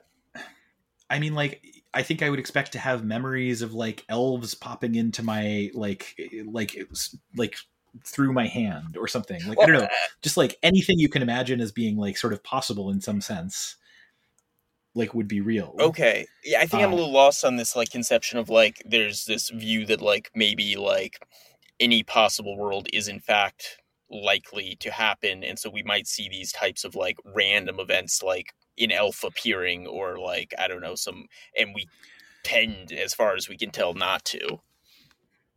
yeah it's sort of like i mean the, the particular claim that i think is the most like hard to square with my experience is like that they all have exactly the same amount of realness or like they're all real in exactly the same way i think if you're instead like oh well you know those ones are not very real or like they're less real they're a little bit real but like i don't know Solomonoff induction says they're like way less probable or something that that's like less crazy but yeah, I mean that's that is not in fact the claim that philosophers are often making about modal realism, and I think it it should be at least suspicious if modal realism is true. that our Uh, universe is so regular You know, yeah, exactly. Okay, so yeah, I think I don't know. I think we've maybe collectively understood at least a decent amount about where you're where you're coming from here. Thank you so much for sharing your your perspectives. I I really like hearing it. And I think I Same. think Ben, you Yeah. you have some questions about things that are that are slightly different, though of course all things are related. So does, does it feel right to go there? I think so. I think s- I think yeah, that's that's exactly right. I mean, and these might be a little bit more scattershot, like might just throw a few out there. But I really wanted to hear more about what you're currently working on in the tools for thought space and how you're kind of approaching this.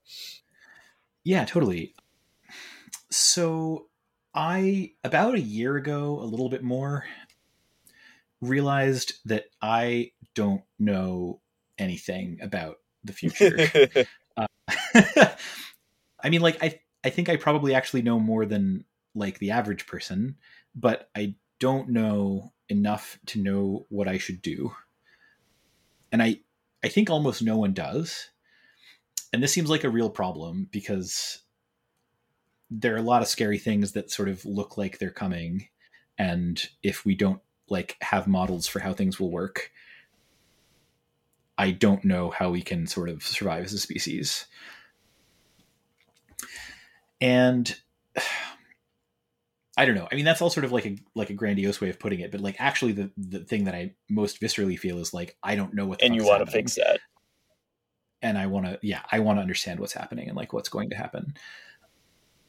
And I thought about like how I would go about figuring out what would happen, and I was like, okay, I think I like want Roam, except like like a less bad. Um, this No is offense, Connor. Roam Uh, research is uh, a, a note taking. knowledge graph, Yep. note taking tool.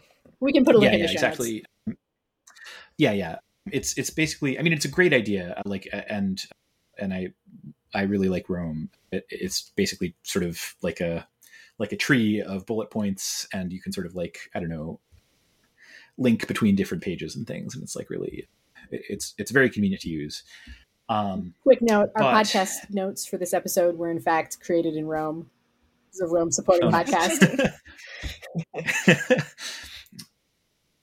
Yeah so the problem with it is that like uh, most of the features there are a bunch of other features that are sort of built on top of this like nested list sort of system including some that are sort of like calculation-y and databasey and stuff.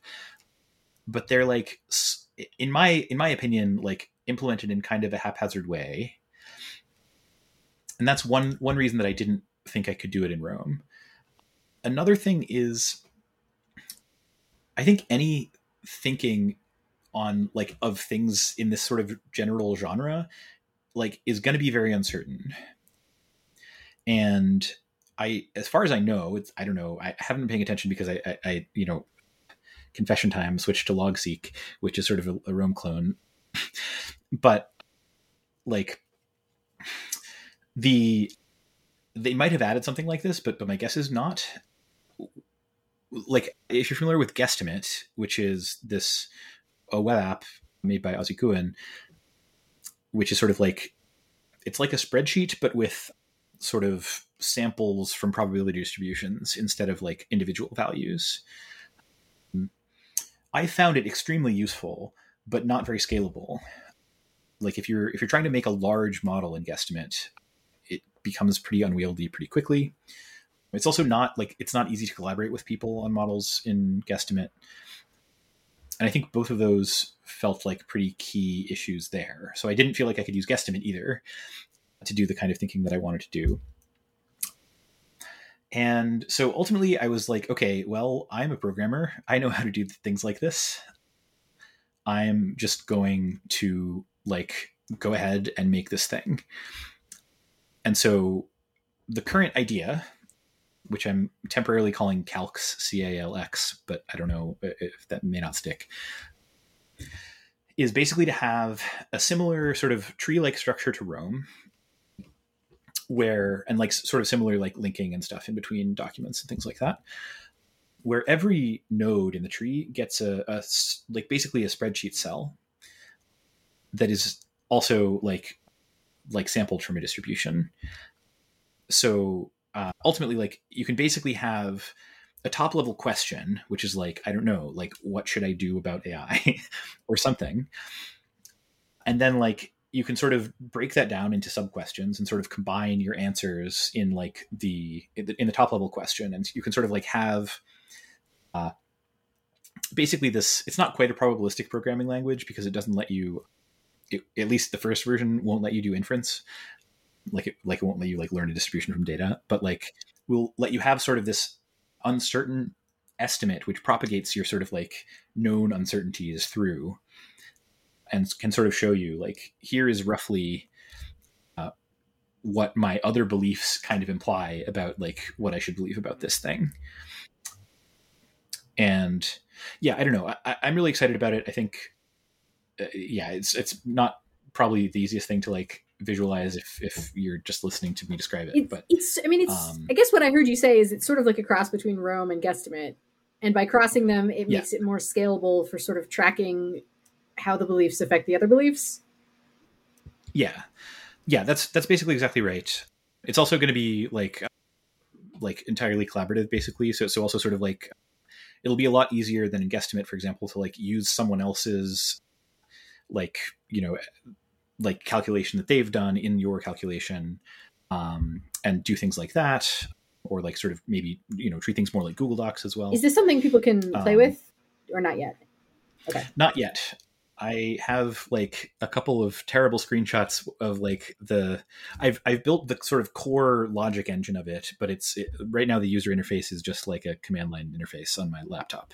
So it's not it's not quite to the point where where people can use it. But this week uh, I'm planning to go ahead and make the server for it, like so that I can then go ahead and build the actual web front end, and then so maybe two two or three weeks from now, I, I hope to like have a prototype. That's exciting. can- Do you imagine doing this on like many of the questions you're facing day to day? Or yeah. Yeah, absolutely. I mean, and I, I have used Guesstimate for a lot of questions like day to day, like like which job offer should I take, or like you know should I like apply to this thing or whatever. And it, and I found it really useful for that kind yeah, of thing. Oh yeah, sorry. If you if there's something you know that you're willing to walk us through a little bit about, here's how you were thinking about it before you put it in Guesstimate, and then afterwards, what was it like?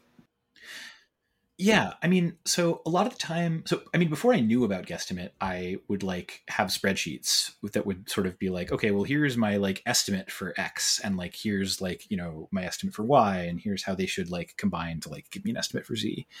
Um, and that's like I think pretty useful, and like I've gotten a lot of mileage out of that in my life, but uh, it's also potentially really misleading if you're like using these point estimates because like if you like the point estimate is probably going to be like your mean guess or something or your average guess.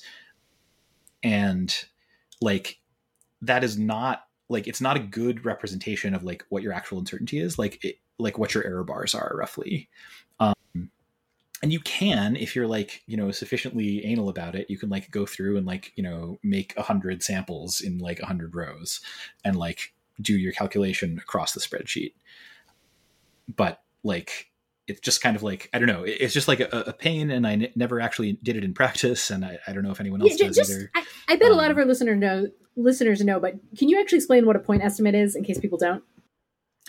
Yeah, sure. So, so basically, if I have some uncertainty about some values, so say like I don't know, maybe I've got a friend and I want to know his height.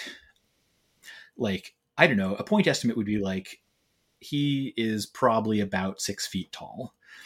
It's like a single number which sort of like represents my best guess for like some uncertain value.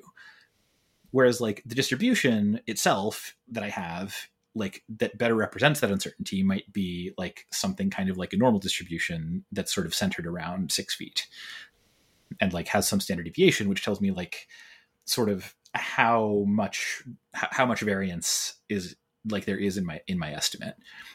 Like do i think it, he's similarly likely to be like six feet and like like or, or, like six feet and like six feet five inches or like six feet and six feet one inch?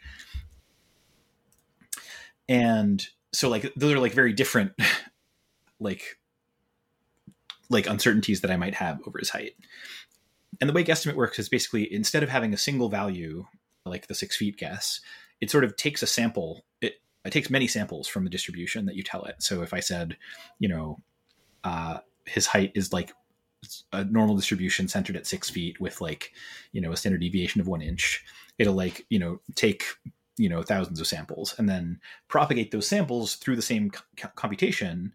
And then at the end, I get to see this sort of histogram and like other facts about the distribution, like as a result of sort of seeing all these samples, which, yeah, Cool, they thanks. just sort of like all, all, of the calculations get applied to the distributions. Mm-hmm. Yeah, and, and so you're not ha- losing information as you are like cutting off the tails and just seeing the mean or something like that.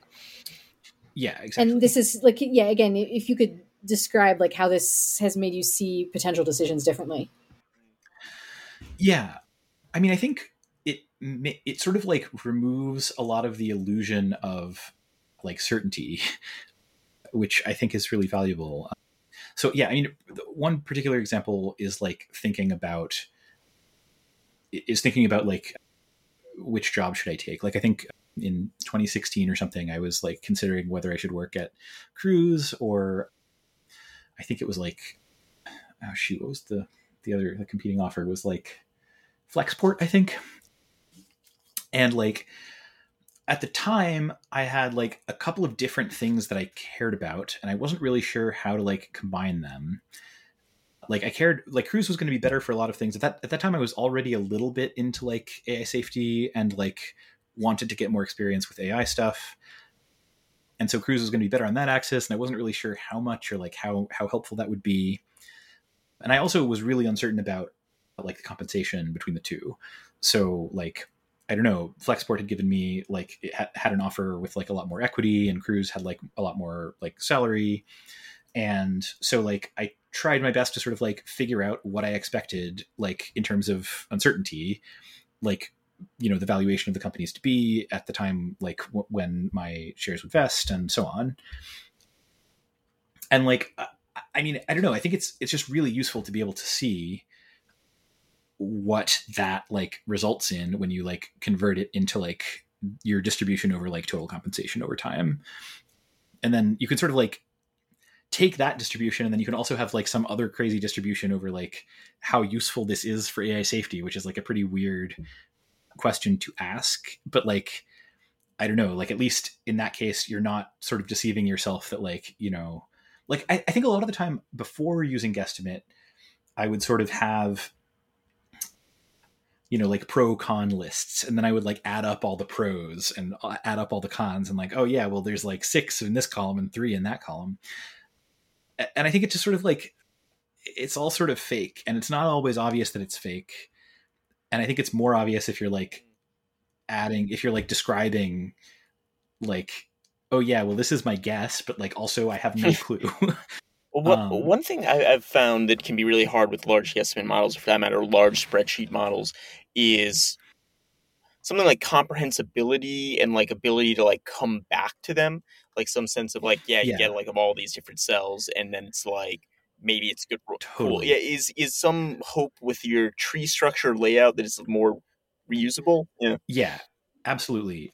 I think so. One thing for me is like as a programmer, I have I there's like the structure that most programming languages have, which is almost sort of like Roam in that like everything is sort of tree shaped. You have like you know expressions which are themselves made up of other expressions, and this is a really great way to organize like complicated calculations.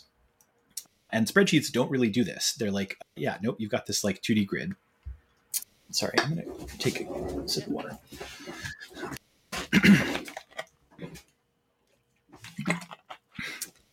yeah, hydro homies. so, yeah, so I basically do have this intuition that like this tree structure, also like from Roam, that this tree structure is like really really good as like a way to organize like sort of complicated questions and like think about them just to kind of like start from a broad thing at the top and like you know dive down and like have sort of these collapsible mm-hmm, mm-hmm. sub questions or or like little bits of extra information which you can incorporate if you want and and so on I, I also think it's important it feels important to me that like every cell has a like also has like a text bullet next to it so like the default workflow i'm imagining is sort of like you build a tree which is sort of like describing your uncertainty in english and like very fuzzily probably because it's like well i don't even know what units this is supposed to be in or whatever and then you can sort of iteratively like starting from the bottom or like sort of like the most concrete simple questions yeah. to answer you can sort of like work outward and sort of make it like sort of figure out how to combine the sub sub elements at, at each level so yeah, I mean, yeah, that's definitely. I think comprehensibility is like a huge part of it. Yeah, great.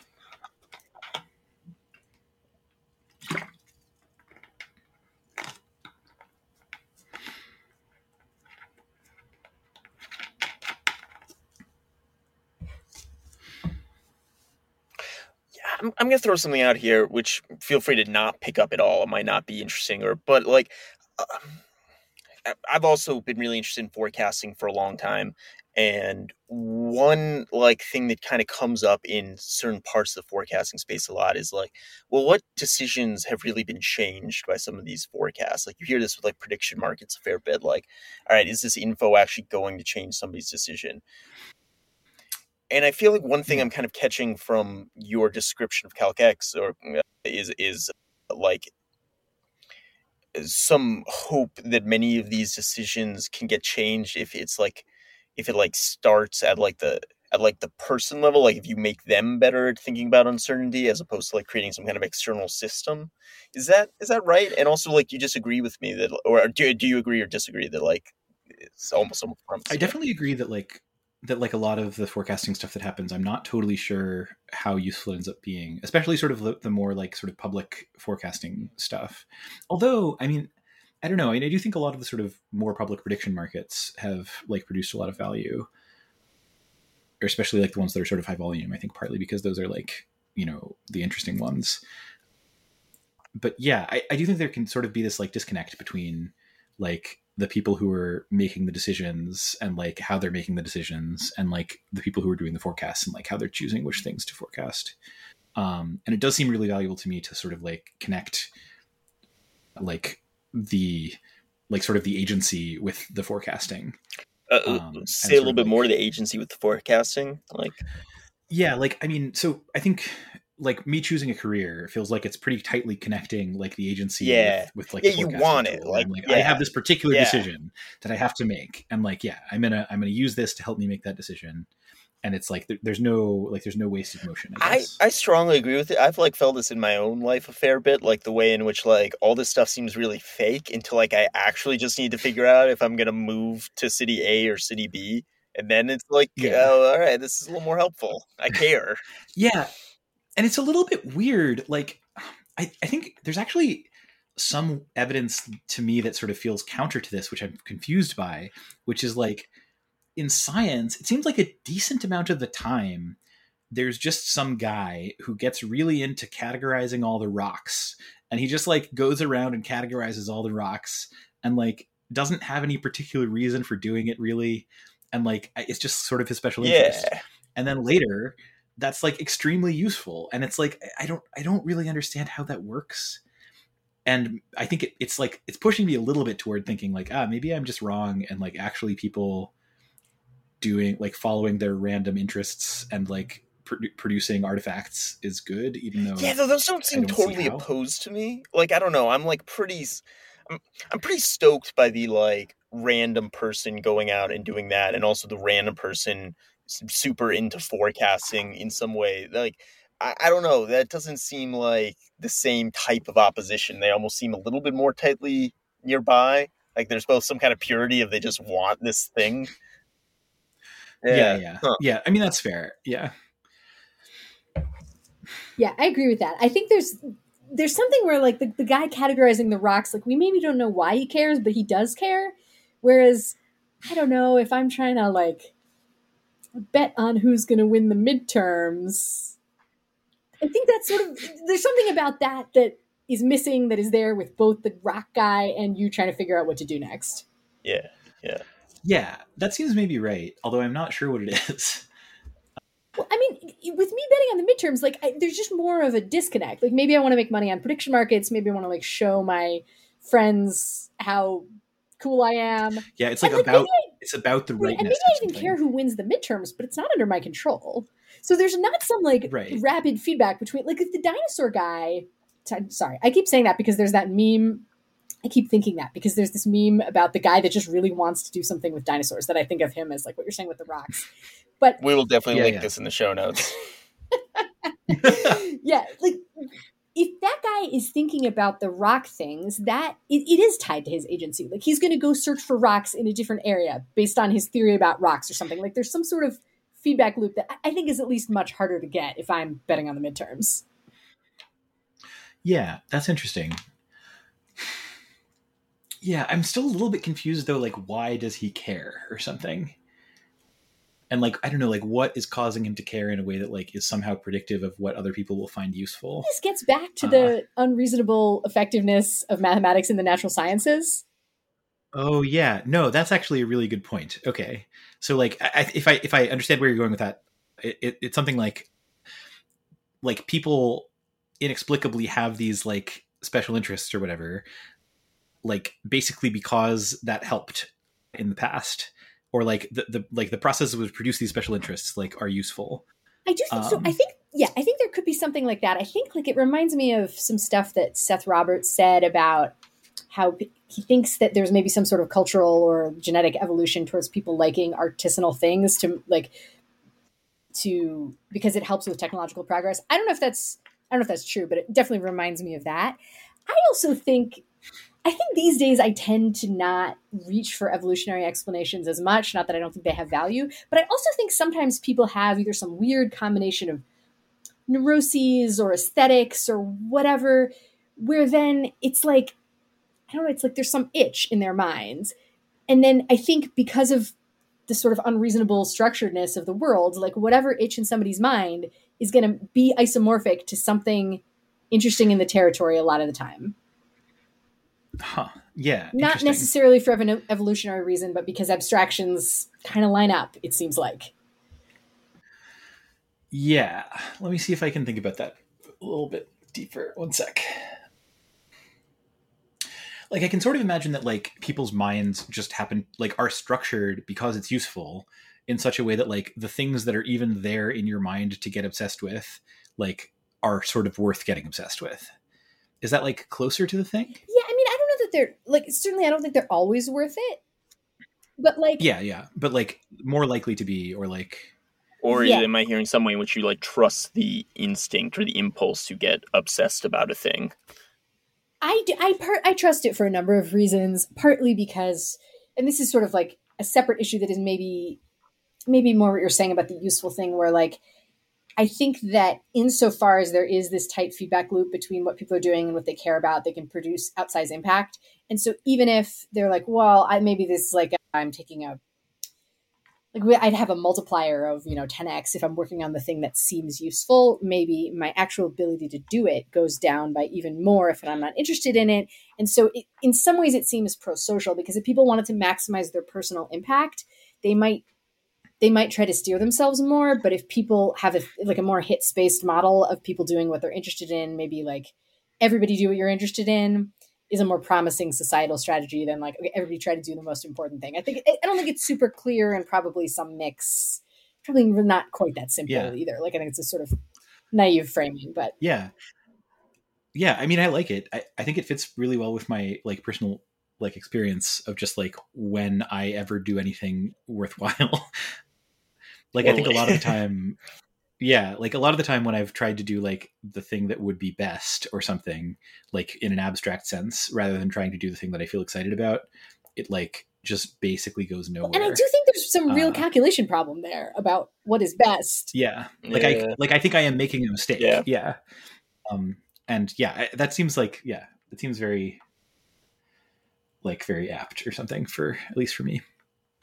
Makes me even more excited for eventually playing with Calx just because it I don't know. Sounds like you've gotten obsessed about it and there's a bit of a like auteur Yeah. thing going on. Yeah, I'm also yeah separately.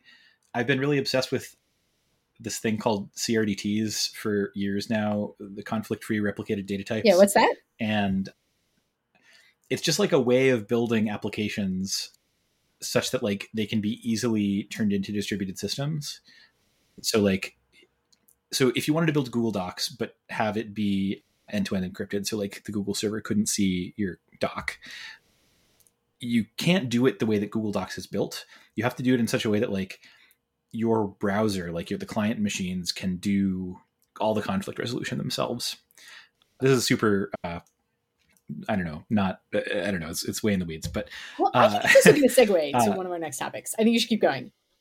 oh cool yeah Uh, so so basically it's just like it's basically if you have your like the state of your application like fit into like this this particular like mathematical like very simple mathematical structure called a semi-lattice you can easily like basically trivially solve all of these like very hard distributed systems problems like you know accidentally getting the same message twice or like things that normally would sort of cause like hiccups in in your application when multiple people are editing it or or you know interacting with your application like you instead can just deal with them gracefully.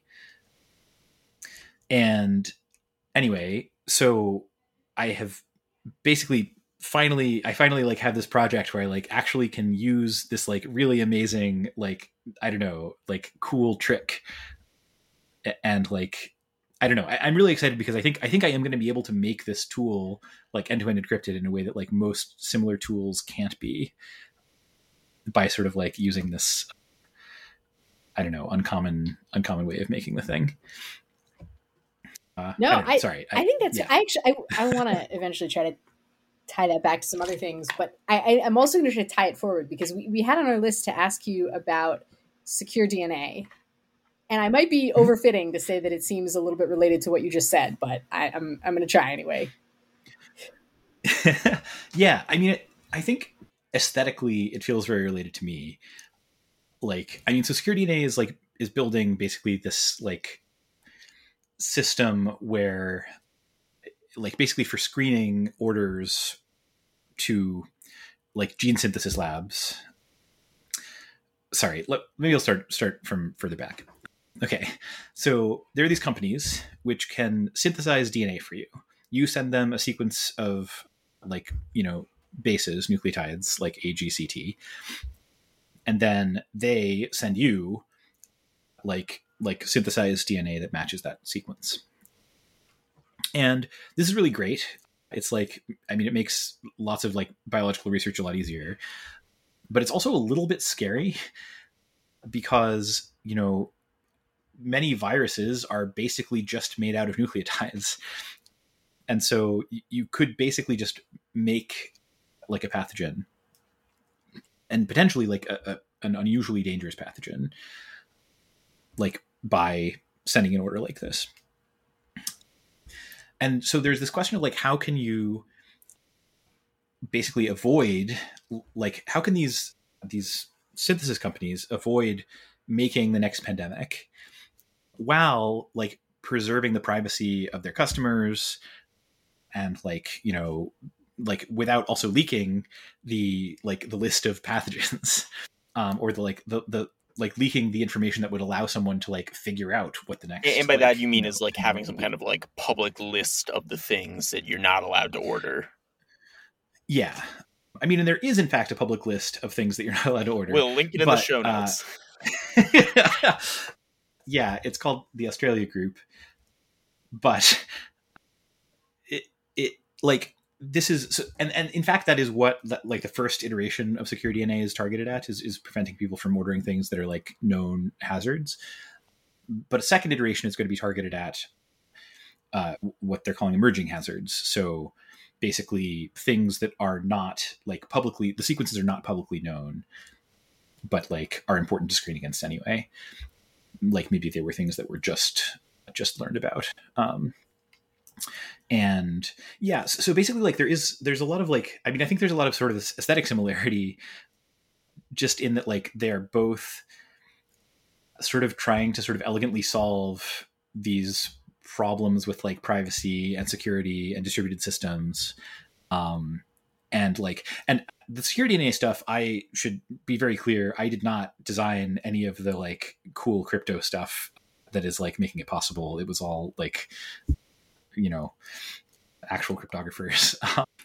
But This is something uh, you're working on? it's really really cool. It's something that I, I so i was working on Secure DNA most recently as like a full-time job. And so yes. So basically i was the like i guess first like programmer that they had hired to work on it apart from sort of like grad students. Sounds very um, important.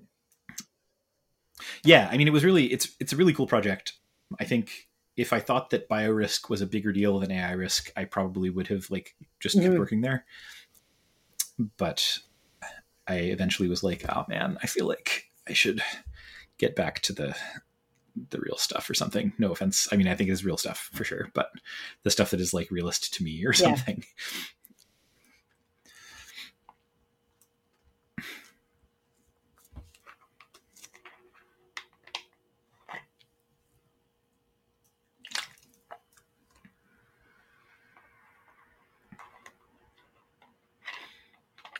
Something I was just, I'm just kind of mulling on about your explanation of what secure DNA was because I also was just kind of curious and didn't uh, honestly know that much about it. Is the like idea of systems that enforce certain norms or rules in a like multi-party kind of game but like also are not just a strict like centralized like uh, I- don't know like top down kind of model. And i don't know i'm feel like picking up a little bit on that like aesthetic thing that you're pointing at like what a similarity is between that and the crdt is some way in which it's like not a uh yeah i don't know it's not a single like government enforced thing in the same way in which like you need to have a distributed kind of system to handle it. Are are there any systems of this type that you're optimistic about or that you're kind of thinking about within the thing that feels realist to you of AI?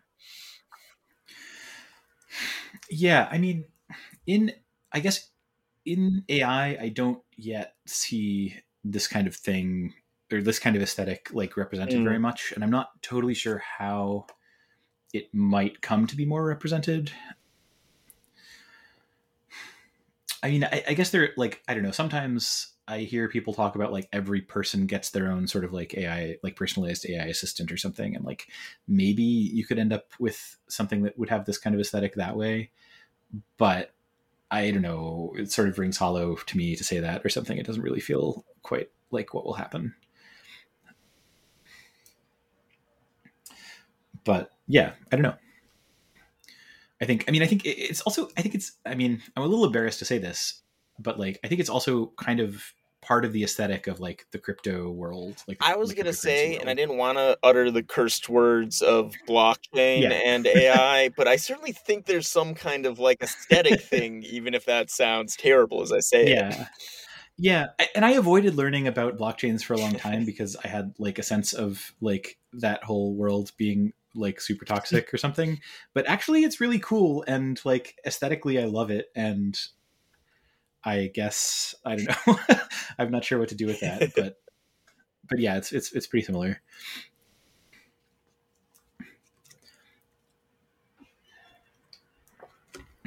yeah never uh, never let the haters tell you what you should learn about or something i guess Yeah, that is a good. You That's a gotta good follow your takeaway own- message. Weird, idiosyncratic interest in rocks, right? yeah i hope so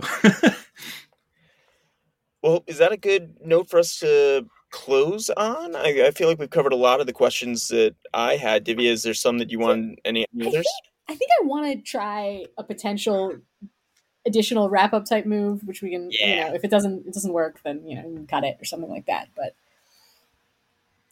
yeah, I guess. And so when I say that, I'm obviously sort of joking about the the rock guy, and I, I'm also sort of really not. And I, I think when I if I try to like sort of digest everything you've been saying since the beginning with the with the physicalism and the moral realism and the tools for thought and the and the secure DNA stuff. I think here's my attempt to sort of I don't know build a picture of how your mind is working in relation to these problems or something. It, like I, I think the thing I see unifying it is something like, and this is, this is going to sound similar to things I've said, but that that there's some impulse maybe that a lot of people have. I, I definitely relate to it to sort of add an extra meaning layer somewhere and then kind of reify it in a way that is sort of goes with like a top down type of thinking that has calculation problems and that this is this is an issue with how people think about morality that they're sort of added something and then they're like cool now that i added this like morality juice i can just calculate it. When it doesn't really doesn't necessarily work that way. And then similarly with the tools for thought there's some way that we can be like okay cool i have a number. Now let's like that number is like my estimate. We're like making it special Mm. and now we can like pretend like we're calculating something when we're not. And it's i don't know that i can fit this as cleanly into the secure dna thing but like there's maybe some sort if i were like map that impulse to be like okay here are the dangerous things. We're like putting them on a list. And now we're gonna like but where that's maybe also kind of there's some unifying aesthetic around like no no let's like figure out where the elegance should actually go so that we can actually figure things out. And it's not necessarily there. And we can it's not necessarily where our first instinct is to put it. And by sort of de-reifying that we can get something that's more robust potentially. Yeah, I think that definitely, I- yeah, that, that really resonates for me. I, I guess one thing that to say to sort of riff on that a bit is that like I think sometimes it actually can make sense to sort of like live in a fantasy world temporarily. Like I, I think there's like a way that when mathematicians are thinking in terms of like the Platonic realm, that they're like eliminating one layer of like like one sort of spatial layer in their brain of like things they have to track and i think like it, to some extent like i think i think that's like a super valuable thing to do but i also think that it's really easy to sort of like accidentally forget that that's what you're doing or not notice that that's what you're doing and to sort of like end up believing that that sort of collapsed version is the truth. Yeah, that makes Um, sense. And it's kind of yeah, Yeah, and it's it's basically you just don't not. want to denigrate that activity, but you do want to contextualize it. Yeah. Totally. Yeah.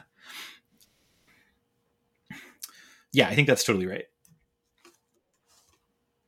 Lovely.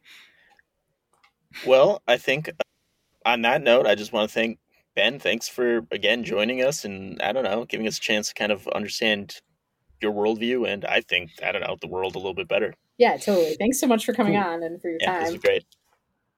Yeah, I really appreciated it. Thanks a lot. I really enjoyed chat- chatting. Yeah, I don't know. We should hang out sometime. Yeah, let's. All right.